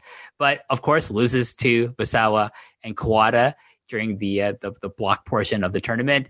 Uh, but hey, it's all okay though, Case, because on July 24th, Kobashi wins the Triple Crown Championship for the first time, defeating then champion Akira Taue for his first singles world title at Budokan Hall in what was, in my opinion, a, a really strong performance from both guys. But but to me, it's like yes, Kobashi has reached that plateau now and it's no there's no t- looking back for him. Yeah, I love this match where Kobashi wins the Triple Crown. I, I love this era of Taue. I think 95 and 96, he's obviously doing the great work in the tag team with Kawada, but you really see him branch out for this short period of time as a singles competitor, and that leads to him winning the Triple Crown and then eventually losing it to Kobashi, which was the right decision in the grand scheme of things. And also, just a very good match, which which I will obviously uh, take as that as an evergreen ideology of Kenta Kobashi having really great wrestling matches. So it, it's a good time in Kobashi's career. I, I, don't necessarily like. I'm trying to think. Kobashi and Taue would have had this match that I really liked. I really like their GHC title match in Noah. I don't know if if I can point to another really good or really great Kobashi versus Taue match, but they certainly made those two matches count. I think you'd have to like examine like a lot of their interactions in like 93 through 94, 95, especially maybe in the Champion Carnival to find like, you know, like uh, more examples of their great interactions. But this this would have to be the pinnacle because like, you know, Taue's going in, he's he's a defending triple crown champion. It's he's like reached the pinnacle in the company that maybe he never thought he would reach because like for if I'm Taue, I'm looking at like, yeah, okay, Baba loves Misawa, he loves Kawada, he, he loves Kobashi more than me. So, hey, but hey, he won it before Kobashi, but he's the guy who you know, you know, made made Kobashi in in this match in, in a lot of ways because like everyone, if you if you look at you know his career at Kobashi's career, you're going to say who's the first person who who did he beat for his first triple crown? Well, it was it wasn't Misawa, it wasn't Kawada, it was it was Taue, and that's something that I think is kind of a I would wear as a badge of honor if I'm Taue. Yeah, no, that certainly seems like a trivia question that a lot of people would get wrong of who was the first person that Kobashi beat for the Triple Crown because I, I forgot that it was Taue. I, I forget in history that Taue was a Triple Crown champion because fairly or not, he's often, you know, categorized as this other wrestler involved with the pillars, which I don't think is fair because I'm a huge Taue fan and I think what he did was incredible and it obviously built up to this, which is arguably his peak as a singles wrestler. Like I said, this 95 into 96. I think starting with the champion carnival in 95 against Misawa and then losing the belt to Kobashi a year later. That is uh, his best run divorced from Kawada specifically. Can, can I just say something as an aside here, case? Like, please. The there was some like Twitter thing, and like about who is the who is the greatest wrestler who participated the least in like who's the wrestler who participated in the in the greatest matches but part you know contributed the least to it and the the the, the times that Kira name came up just made me shake my head I was like are you fucking kidding me Hey man, he's equally I as agree. part of the greatness of those fucking matches he's in with the Holy Demon Army against Misawa Kawada and whoever else. He's he's an equal part of that as much as Misawa is, as much as Kawada or or, or Kobashi is. And I'm like, you, you people are like forgetting about like you know like modern day American wrestling, and particularly WWE, like there's a lot of people in these companies that have like what people consider five star matches, and I'm like, that guy didn't participate, didn't contribute as much as the other person. He contributed the least, a lot fucking less than fucking Akira Taue does in the great matches that he has in the '90s. I think those matches are not made because of Akira Taue, but they would be drastically different and arguably worse off for it if they did not have Akira Taue involved. He is the dynamic element, the the intangible of those matches is often what Taue is doing.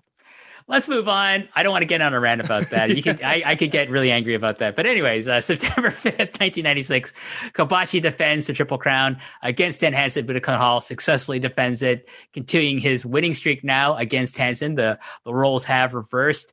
October twelfth, nineteen ninety six, teams with Del Wilkes, the Patriot, in a losing effort for the tag titles against the champions of Johnny Ace and Steve Williams. So this is kind of like planting the seeds for the incredible unit of global, energetic, and tough that would follow in in the coming years. Yeah, no, this is a, a another odd portion in Kobashi's career. It feels like another transitional element where you know at this point he's got some stature, he's triple crown champion, and it still doesn't really feel like he's landed the plane in terms of knowing who he is, knowing what he's capable of. I don't want to. I, I don't want to look ahead too far, but I think by the start of 1997, we snap the figures and go, "Oh yes, that is Kenta Kobashi."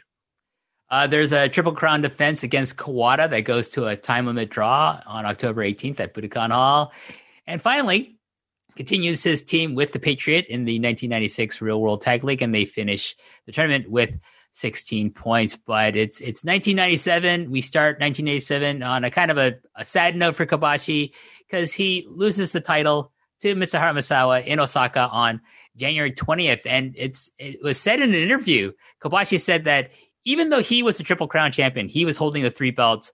He still thought Misawa was seen as the ace of all Japan. That didn't matter who the champion was. That the Misawa was always going to be seen as the top star of the company. And uh, he said also in this interview that before this match happened, his Kobashi's mother called him and said, "No matter what, please don't feel bitter towards Misawa," which I think is is really interesting.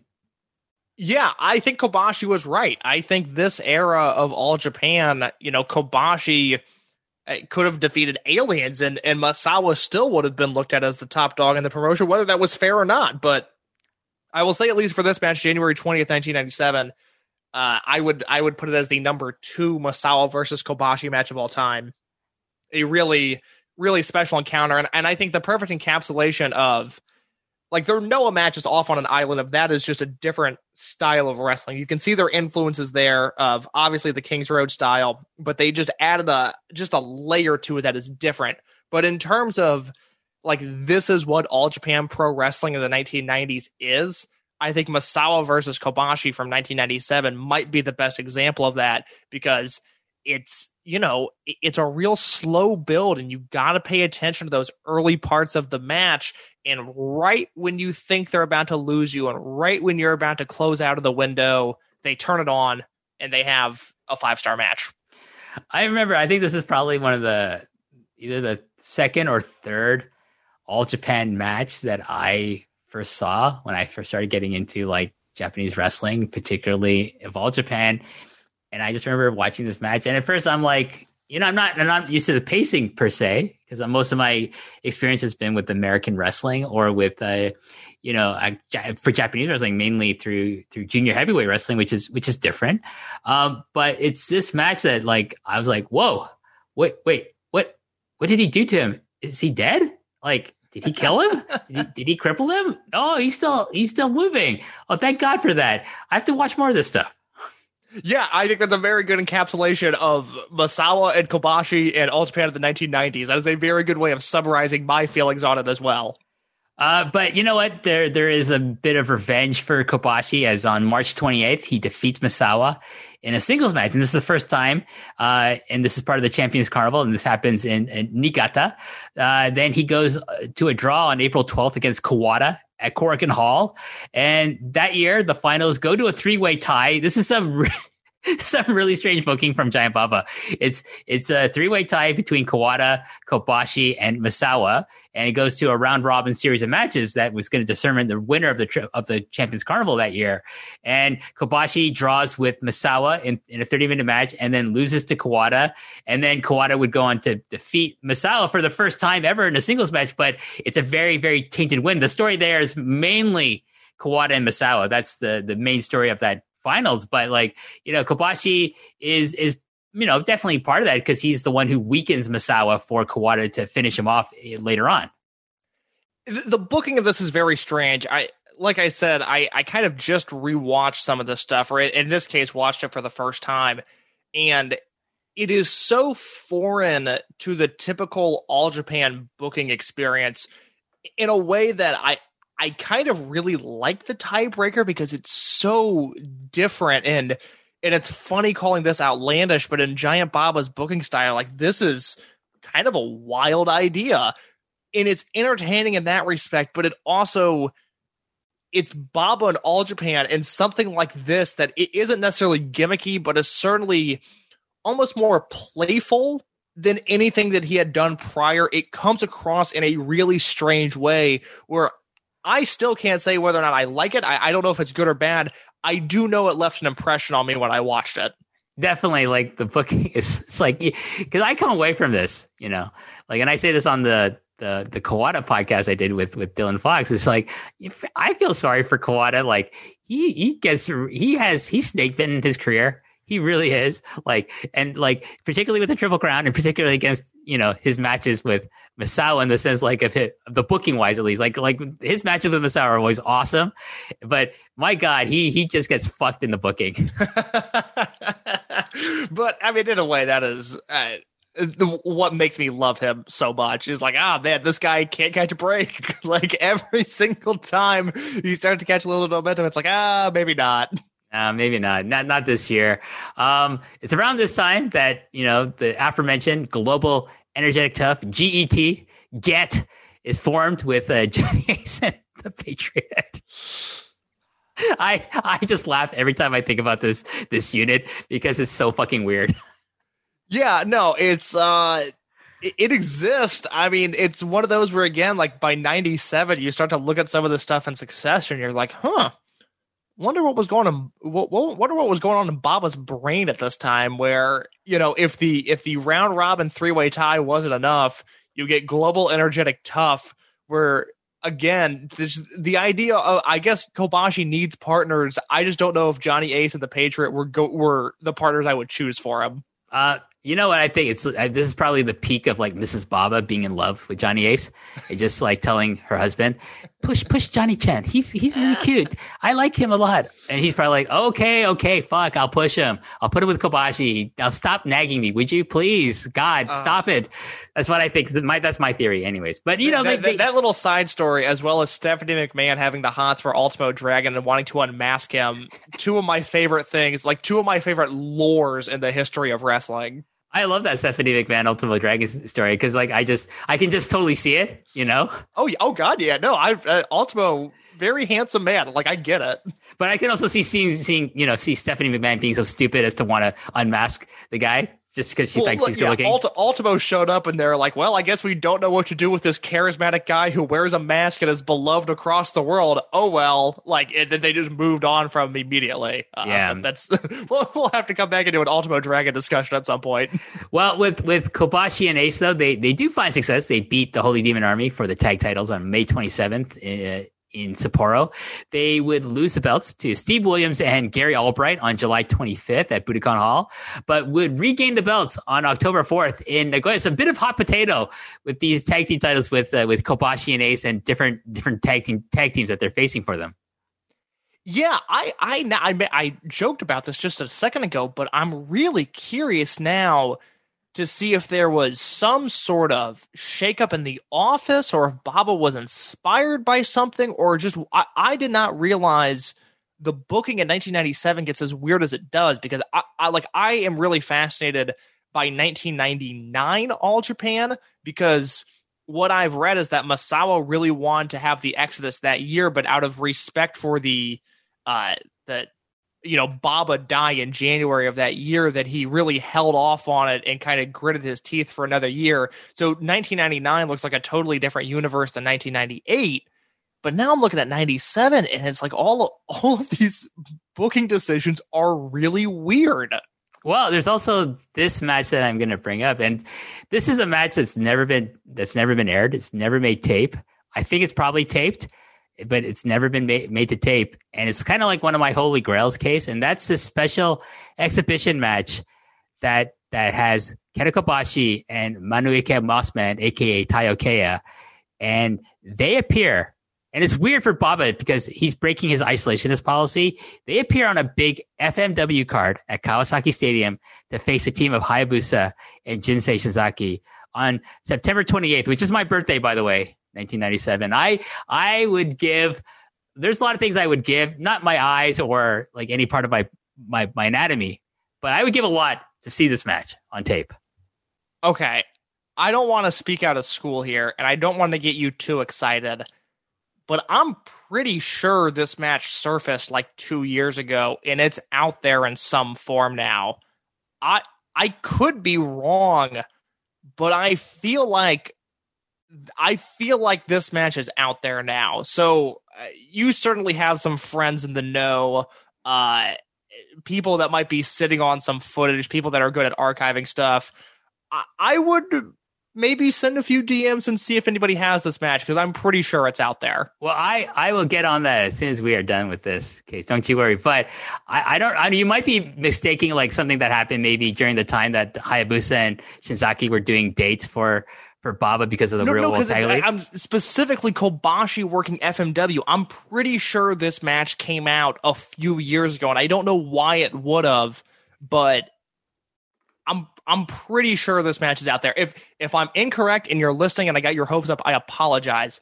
But I am pretty sure this match was taped and footage now exists of it. I'm pretty sure it's been taped the the only only thing I've ever seen of this match was the the issue of Power Slam magazine that covered this card because there was also like the card that had like Vader versus Ken Shamrock in a cage on a fucking FMW card for some strange reason. They both I think they're both contracted to the WWF at the time. So like this is kind of like their offer match to FMW of all places. Anyways, like that that's never apparently made to tape either. Like you, that's that's kind of a holy grail out there as well. But I'm I'm gonna take a look. I'm gonna well, let, let, let me say let, let me say this. I there is a handheld version of this match that is on YouTube. I think there was a pro shot version of this match that was released and then very quickly hidden away and i don't know what the story on that is but if you if you youtube this match there's a handheld out there that it doesn't look like it's great quality but you can definitely watch it well, I, will get on that and also be getting on those DMs as well. Thank you, Case. Thank you. Um, October 21st, uh, you know, about a month later, uh, Kobashi fails to win the Triple Crown for Misawa at Budokan. And what I'm sure is a is a match I've seen, but ha- I can't remember it that well because it's been many, many, many, many years. And uh, but you know, it's Misawa Kobashi at Budokan Triple Crown. Sure, it's awesome. Probably four and a half, five stars. Uh, but he ends 1997 with uh, appearance in the Real World Tag League with Johnny Ace as, as his partner, and they finish with 14 points in uh, in the uh, the block portion of the tournament. So let's move on to 88. Uh, so along with GET, Global Energetic and tough. Kobashi would start a, un- a new unit case of only Japanese wrestlers and himself, and he would call this unit Burning. And this is kind of a, a brand that has followed him for, you know, up until like even now. Yeah, 1998 for Kenta Kobashi might be his best year ever. I think the only other year that I can really combat it with is 2005. But there are a number of things he does in 1998 that I find to be utterly spectacular, and that is primarily alongside Burning. Now, there's some good uh, get stuff in here as we go along, but this is, in terms of his time in All Japan, this is as good as Kobashi ever got for me. So on January 21st, uh, 25th in Yokohama, uh, Holy Demon Army win the tag titles from Ace and Kobashi. Uh, he gets his uh, first single win over uh, Toshiaki Kawada in the Champion Carnival on March 27th in Niigata. He also gets wins over Steve Williams and Stan Hansen in the same tournament. He finishes with 18 points, and it's incredible. Like, you know, it's not until later that he finally wins his first and only Champion Carnival because you, you'd think 98, I would think would be the year I would have pulled the trigger with him with the Champion Carnival.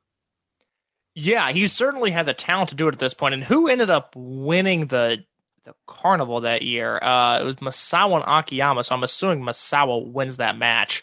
Uh, but yeah, no, it would it would have been nice to have had Kobashi win things because he certainly has a summer that is that is it, it, it was a great summer to begin with. But had he come in with the momentum of winning the triple crown, it would have elevated it to even another level.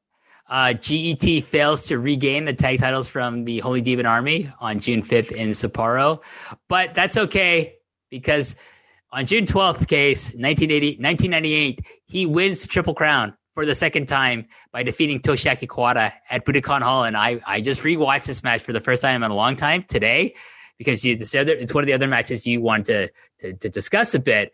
And my God, it's awesome. Like, Uh, like as as awesome as Kobashi is in this match, I, I don't want to get attached about Kawada, but my God, some of the things Kawada does in this match, his his delayed selling and cutbacks are just the out of this world. They're so good.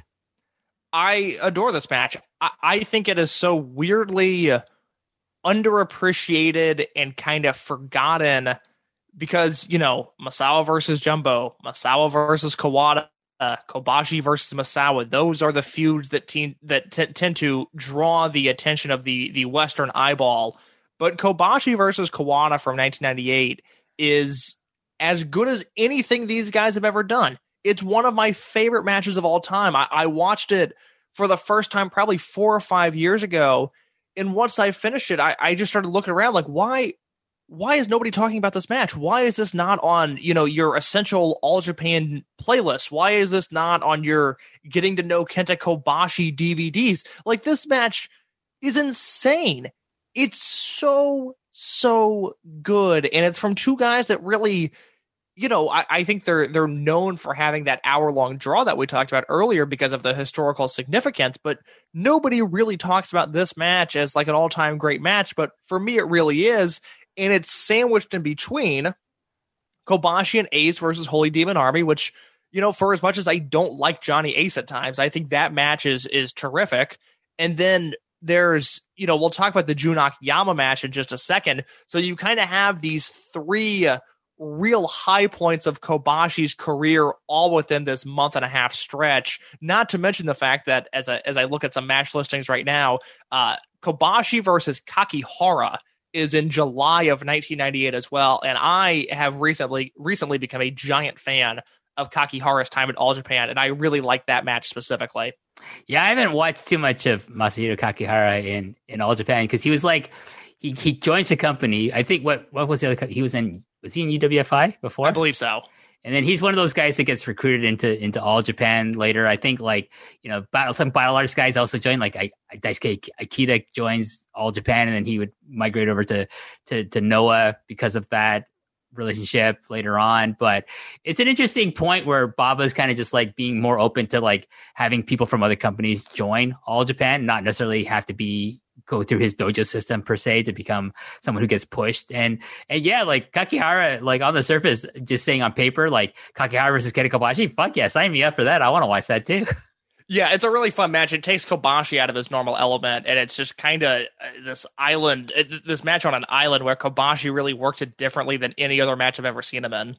One thing I want to mention about the Kawada title win um, you know, Kobashi's title win over Kawada is that I think if you want to see a match that perfectly encapsulates what is great about uh, Kenta Kobashi. That's this is one of them. This is a perfect example of that, and it's it's um you know the cherry on top of that you know is that he wins triple crown from from Kawada in this match, and it's a great crowning of him. I think even maybe even more so than the the the win the first time he wins a triple crown against Taue. I think this is because it's it's against someone he's always struggled to to defeat, you know, and it's like he's always struggled to kind of overcome in the pecking order. And I think at this point he joins Kawada on Kawada's level in the company.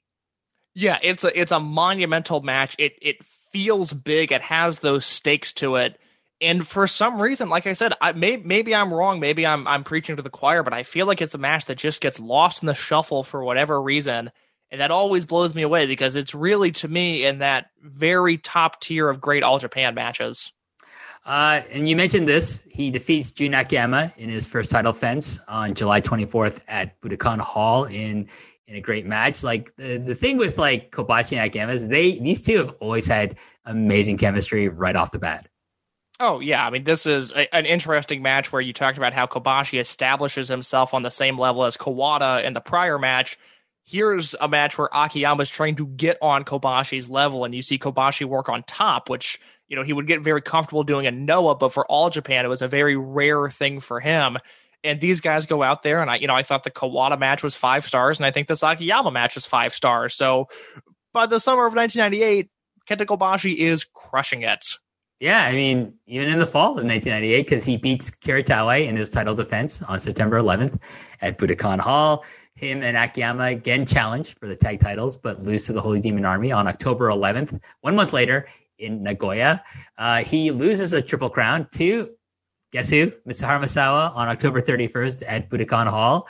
Uh, but he teams with Akiyama officially as Burning, and they win the Real World Tag League facing the the duo of Stan Hansen and the newly acquired to All Japan Vader in the finals, starting one of Kobashi's last great All Japan rivalries with with Vader. Yeah, and I was just talking to somebody about how enjoyable Vader's All Japan run is, and it's something that I kind of forgotten about. And then I, I went back and watched specifically some Hansen and Vader tag matches, and I was like, oh my god, that's right. Like, I think once Noah hits, you can see Vader's physical decline is evident, and I don't, I don't really care for the short amount of time he spent in Noah. But in all Japan, he crushes it, and he has, you know, Kobashi as just the perfect foil. I think with Vader, like he was in like wrestling prison in the WWF, and was just very much so misused. And I think he saw it going back to Japan, particularly in, in all Japan because I don't think he was going to necessarily go back to, to New Japan because of like the, the problems he had over the trademark of the Vader gimmick and shit like that. But like to go back to a company that he knows he could, you know, wrestle without, you know, without any restrictions and do what he's really good at. And that's like beat people up and work a stiff style that it was, it was, it revitalized him for the like the two years that he was in in, in all Japan before the the Noah Exodus happens. And yeah, I mean him and him teaming with Stan Hansen is is a really fun tag team because Hansen's on his decline, but Vader's more than willing to like pick up the slack and just let ta- do a hot tag with Hansen, just beating up people and then take him out so like he can go rest on the apron again. Yeah, no, it's a pretty simple formula, all of their matches, but it is a very effective formula at that. Um, let's let's move on to uh, 1999, and uh, here on January 7th in the in Kochi in Japan. Uh, you know, they would win the the tag t- world tag team titles. It's him and Akiyama from the Holy Demon Army, and uh, Vader defeats him in a singles match on January 15th in Yokohama. Uh, Burning successfully defend their titles against Misawa and his new regular tag team partner of Yoshinari Ogawa on March 6th at Budokan. Can I just say as an aside though, Case, like the team of Ogawa and Misawa, that's my favorite pairing of any of Misawa and his various tag team partners. That includes Kawada and, and Kobashi. Really? Uh, what what is it about those two that really puts them on that level for you? I like the the mentor apprentice chemistry that these two have, but I like the fact that he's taking essentially a junior heavyweight wrestler in the company and elevating him to a heavyweight level by being making him his tag team partner. But I think their chemistry as a tag team is a lot more fluid and like their some of their innovative tag like double team maneuvers are are really fun to watch. I just think they just gel better. Like with Ko, Ko, Masao and Kawada, they're a great team, but they're they're two singles wrestlers put together. And and to some extent, that's also the same with Misawa and and and Kobashi. But with Misawa and Ogawa, I feel they're like a true like tag team together, like how like Kawada and Taue are a true tag team together. And I just think 99, 98, 99 is a really interesting year for like tag teams because you're establishing, you have the established like legendary team of now the Holy Demon Army still reigning roughshod over all the whole tag team division, but you have like this really great tag team in Misawa and Ogawa, but you have the the emerging team of an awesome team of Kobashi and Akiyama, but you also and then you have like various, you know, you know, like uh, foreign combinations. Like I, I actually really enjoy Johnny Ace and Mike Barton, aka Bart Gunn, joining All Japan and teaming up together. I think they're a fun tag team too. Well, yeah, 1999, like, like I was saying earlier, it, it's just another universe. It's so different than what All Japan was even a year ago. Because you want to talk about tag team combinations.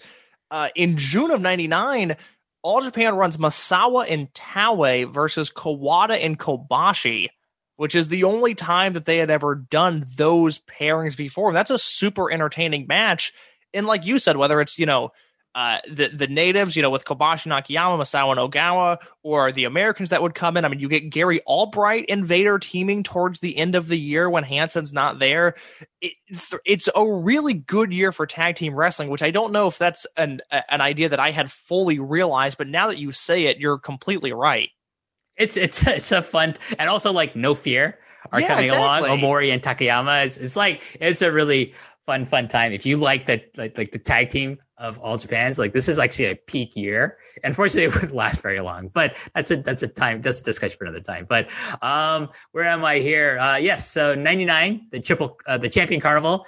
We see Kobashi defeating Misawa. He defeats Akiyama. He defeats Taue but he would lose the finals to Vader on April 16th at Budokan Hall. And keep in mind, Vader is also the reigning Triple Crown champion at this time. And, you know, on a side note here, in what seems like to be a trend with Kobashi, apparently he and Vader at some point got into a legit fight at ringside and had to be that had to be broken up by the seconds. Uh, like all the young boys who who you know do all the you know young boy ring attendant stuff, and then they resumed their fight backstage, and it got to a it was so bad. It got to a point where Misawa was ready to go out to re- wrestle his match, but in his entrance music is playing. Spartan X is playing in the in the arena, but he has to go back. He has to stay in the back area to break up this fight between Vader and Kobashi. That's how bad it was, Case. Well, if you didn't respect Kenta Kobashi already, the fact that the two notable, seemingly shoot incidents we have of him on record are him challenging Stan Hansen and Vader to fights says everything you need to know about Kenta Kobashi. What a man of guts and moral fiber. Well, I think maybe you know, uh, you know, stand, standing up to Stan Hansen is a lot more, you know, not not as is a lot more uh, notable than standing up to Vader. Like, you know, Vader doesn't have like the best reputation as being a tough guy backstage. That's very very true. Good point. So I, you know, but hey, like he didn't take any shit from anyone. That's that's the thing you got to admire the most about Kobashi. And I and I'm always like, listen, if you're a wrestler, it's all the work, it's all a carny business. But hey, if you don't like let people run roughshod over you, whether you don't let promoters do that or other wrestlers do that, especially veteran wrestlers, I, I got a lot of respect for you. Absolutely. Uh, let's continue with Burning. Burning lose the tag titles to the aforementioned uh, Mike Barton and Johnny Ace on June 9th in Sendai in a very fun tag team match. Uh, Kobashi loses his challenge for the Triple Crown against Misawa on June 11th in Budokan Hall. Uh, Burning regained the titles from Misawa and Ogawa on October 23rd in Nagoya. And I, I got to say, like, as much as I like the Misawa Ogawa versus Kawada Taue match, I love the, the Burning versus the Untouchables. That's what Misawa and Ogawa are called in, in, uh, in at this time because my God, the hatred between between Akiyama and Ogawa is absolutely palpable. So I don't know if I've ever seen this match because the the other two real notable things from 1999, not to get ahead of you, but I'll, I'll mention them here of Kobashi and Akiyama versus Takayama no More, and then the finals of the tag league with Kobashi and Akiyama versus Taue and Hansen.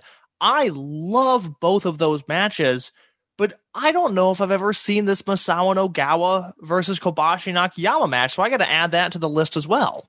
Uh, like like obviously you got the great you know chemistry the of the long the long history of Kobashi Misawa. But to me, the stars of the match are Akiyama and Ogawa because they just established really early on in the feud between Burning and the Untouchables, like the factions, because not it's not Burning is not just Kobashi and Akiyama, it's also like Kentaro Shiga and who else is in there? Uh, Mossman, maybe, and and then and then on on the other side is Misawa, uh, Ogawa, Kakihara, and someone else. I forget one more person. I does maybe Satoru Asako. I forget, but like there's a there's this like uh, they do this gimmick where they're gonna draw. They're gonna have a series of four matches against each other, right? Four singles matches, each member of each of the unit, and and Ogawa draws out like uh no Akiyama draws Ogawa's name and he just takes the ball and he just throws it because he wanted Misawa.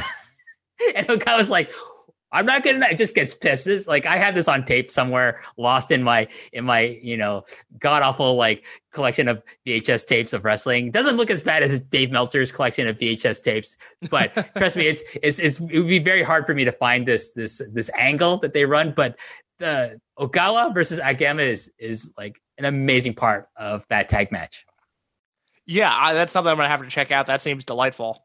Um, yeah, so you talked about the no fear match, the Omori and Takayama against Burning. That happens on October 30th at Budokan Hall. That's a great match. And of course, the Real World Tag League 99 finals.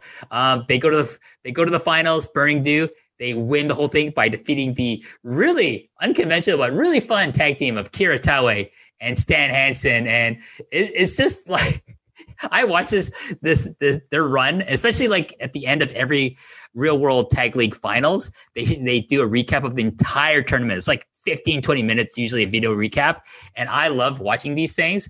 And like Taue Hansen just going in there and beating people up, even though they're both kind of broken down in 99.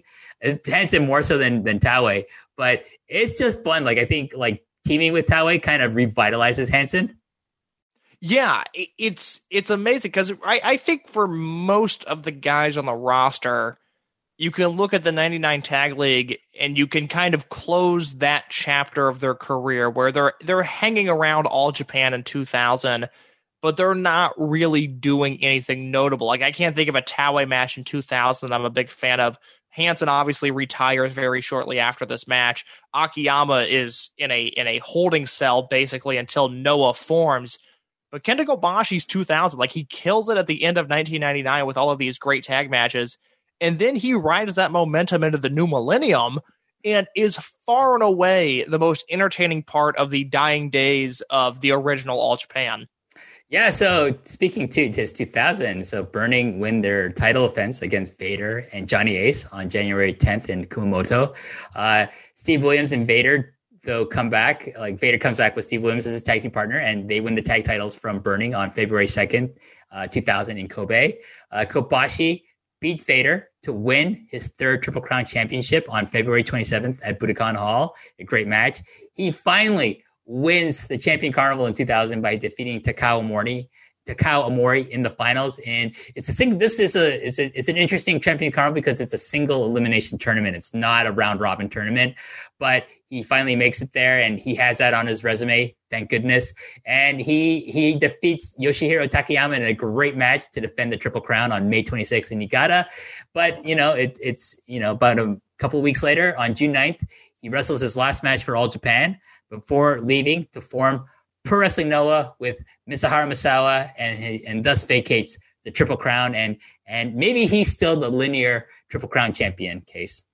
Well, yeah. Let, let me let me say this real quick. Unfortunately, WH, I am running a little short on time, so maybe maybe we pause after we we talk about the the All Japan, the end of All Japan here, and I, I would be more than happy to come back and talk about Noah and Kobashi if you'd like at a, at another time. But it's an incredible end of the year because this is a promotion where Uh, maybe it's just history and me watching all of this in hindsight, but it does feel like there's a dark cloud hanging over 2000 All Japan when you're watching it because you know what's about to happen, with the exception of when Kobashi's in the ring and he gives Vader probably his last great singles match. He gives Omori a rare great singles match. Sorry, never been a Takao Omori guy, but I really like their singles match in 2000. And then he and Yoshihiro Takayama crush it in what I would have to say is probably the last great all Japan. It would be the last great all Japan match of this era, which is incredible to think about. But Kobashi really has a strong year 2000 up to and then through the Exodus. Yeah, well, with that being said, we're, we'll we'll let you go, but like Case, like, thank you so much for for joining us here. I'm going to finish off with uh, some more notes about uh, Kobashi's career, but we're definitely have you back on the long and winding royal road to to talk about a, a match of your choosing down the line for sure. Uh, just not the, uh, the, the the the June 9th uh, tag match that's for John Pollock, yes, but, but we'll, we'll, maybe maybe we'll have you on. Like maybe we'll talk about the uh, the the Can-Am's All Asia tag match maybe in the future. We can. God, I would I would hate to steal that from Alan Forel. I think I would feel guilty about it, but we could we could definitely come up with something because there is a, a, a, long list.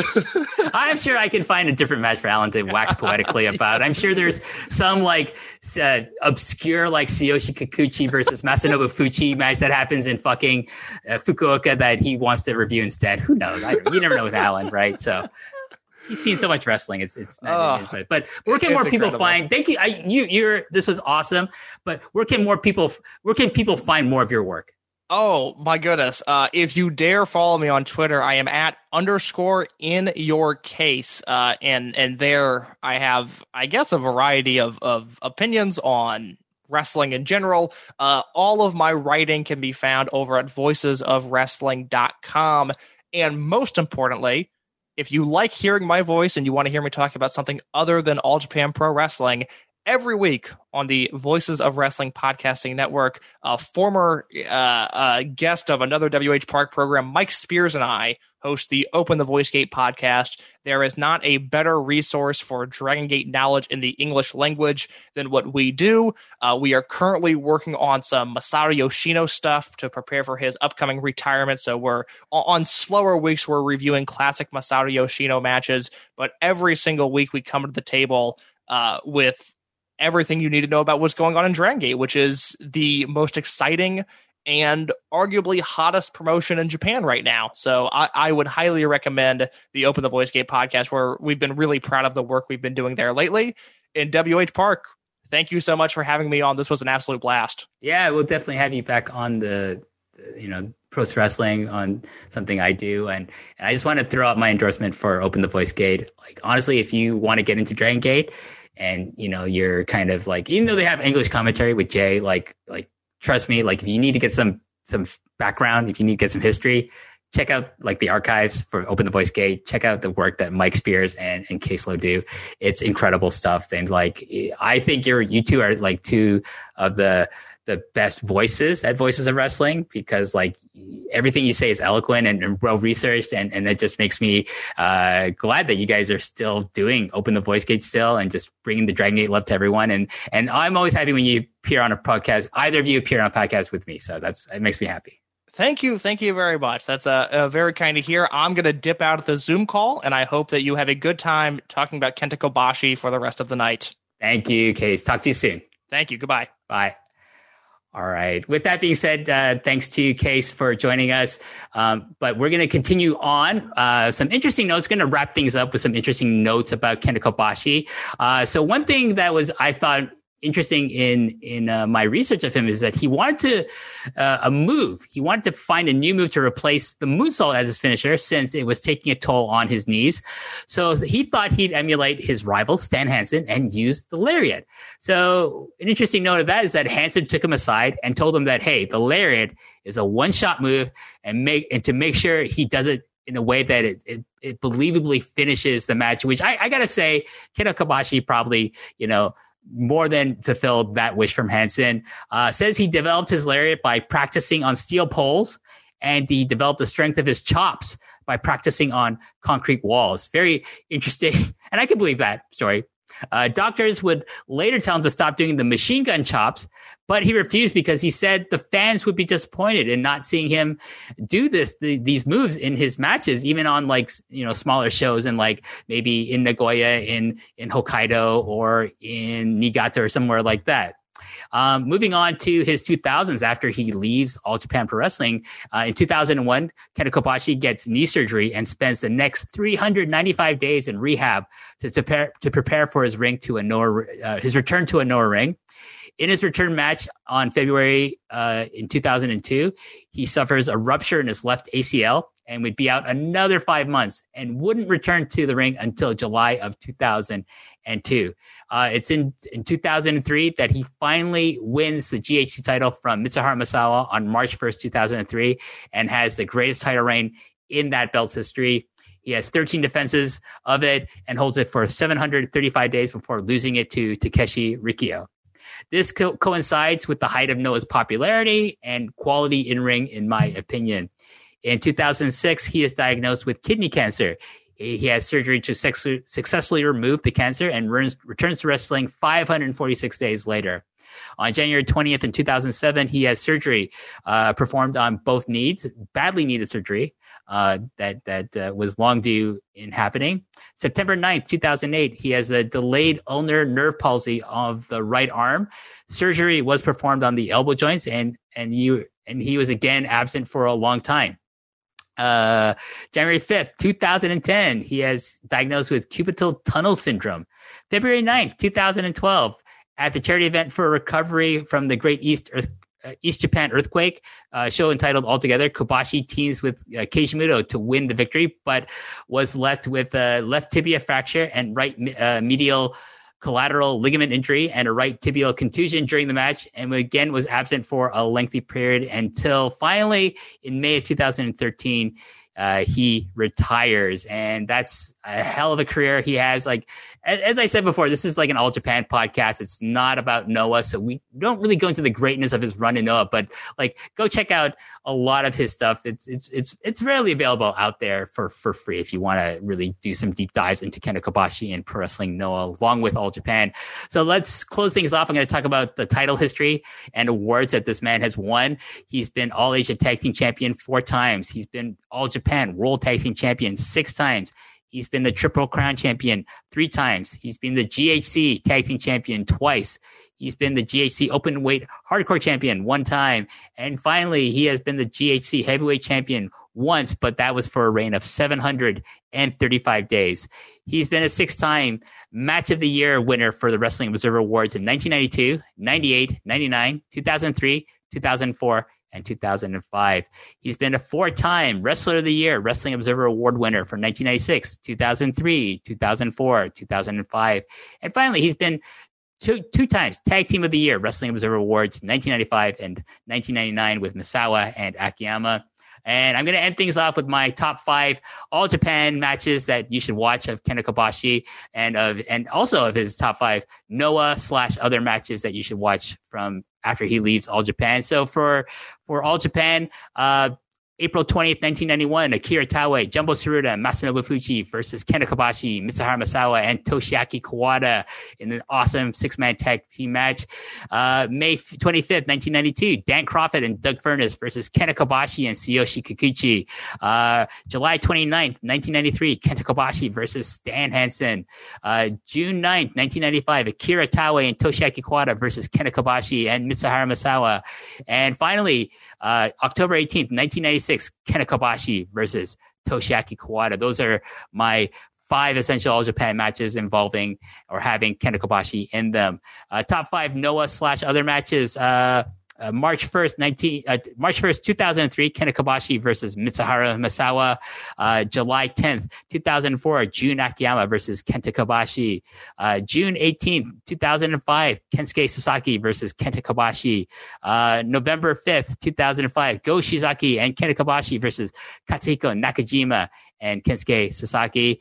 Uh, and June uh, 14th, June 14th, 2008, Katsuhiko Nakajima and Kensuke Sasaki versus Kenta and Kenta Kobashi. And honorable mention goes to his Ring of Honor match that he has on October 1st in 2005 against Samoa Joe, one of the greatest matches of his career. And that will wrap it up. Thank you so much to Case. I wish he could have stayed for the rest of the show. I will say, like, uh, behind the scenes, kind of peel back the curtain here, that I had to start this show a little late from what we originally agreed on. So you know, my no fault of his.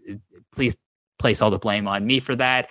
But it was great having him in here, and we're going to have definitely have him again on a future episode of the long and winding Royal Road. And yeah, like and you know, like thanks for everyone for listening. We're gonna have some news, maybe about some merchandise coming up soon. We'll see. I, I I'm getting some word back about something that I have in the works for a while now. Uh, but in, in in keep an eye out for that. In the meantime, like listen to Post Perez with me and John Pollock, and usually a special rotating guest for the Post Perez bonus. And keep an eye out for whatever the next match in the series of the long and winding road will be. And until next time, I'm WH Park, and I will say until then, thank you and goodbye.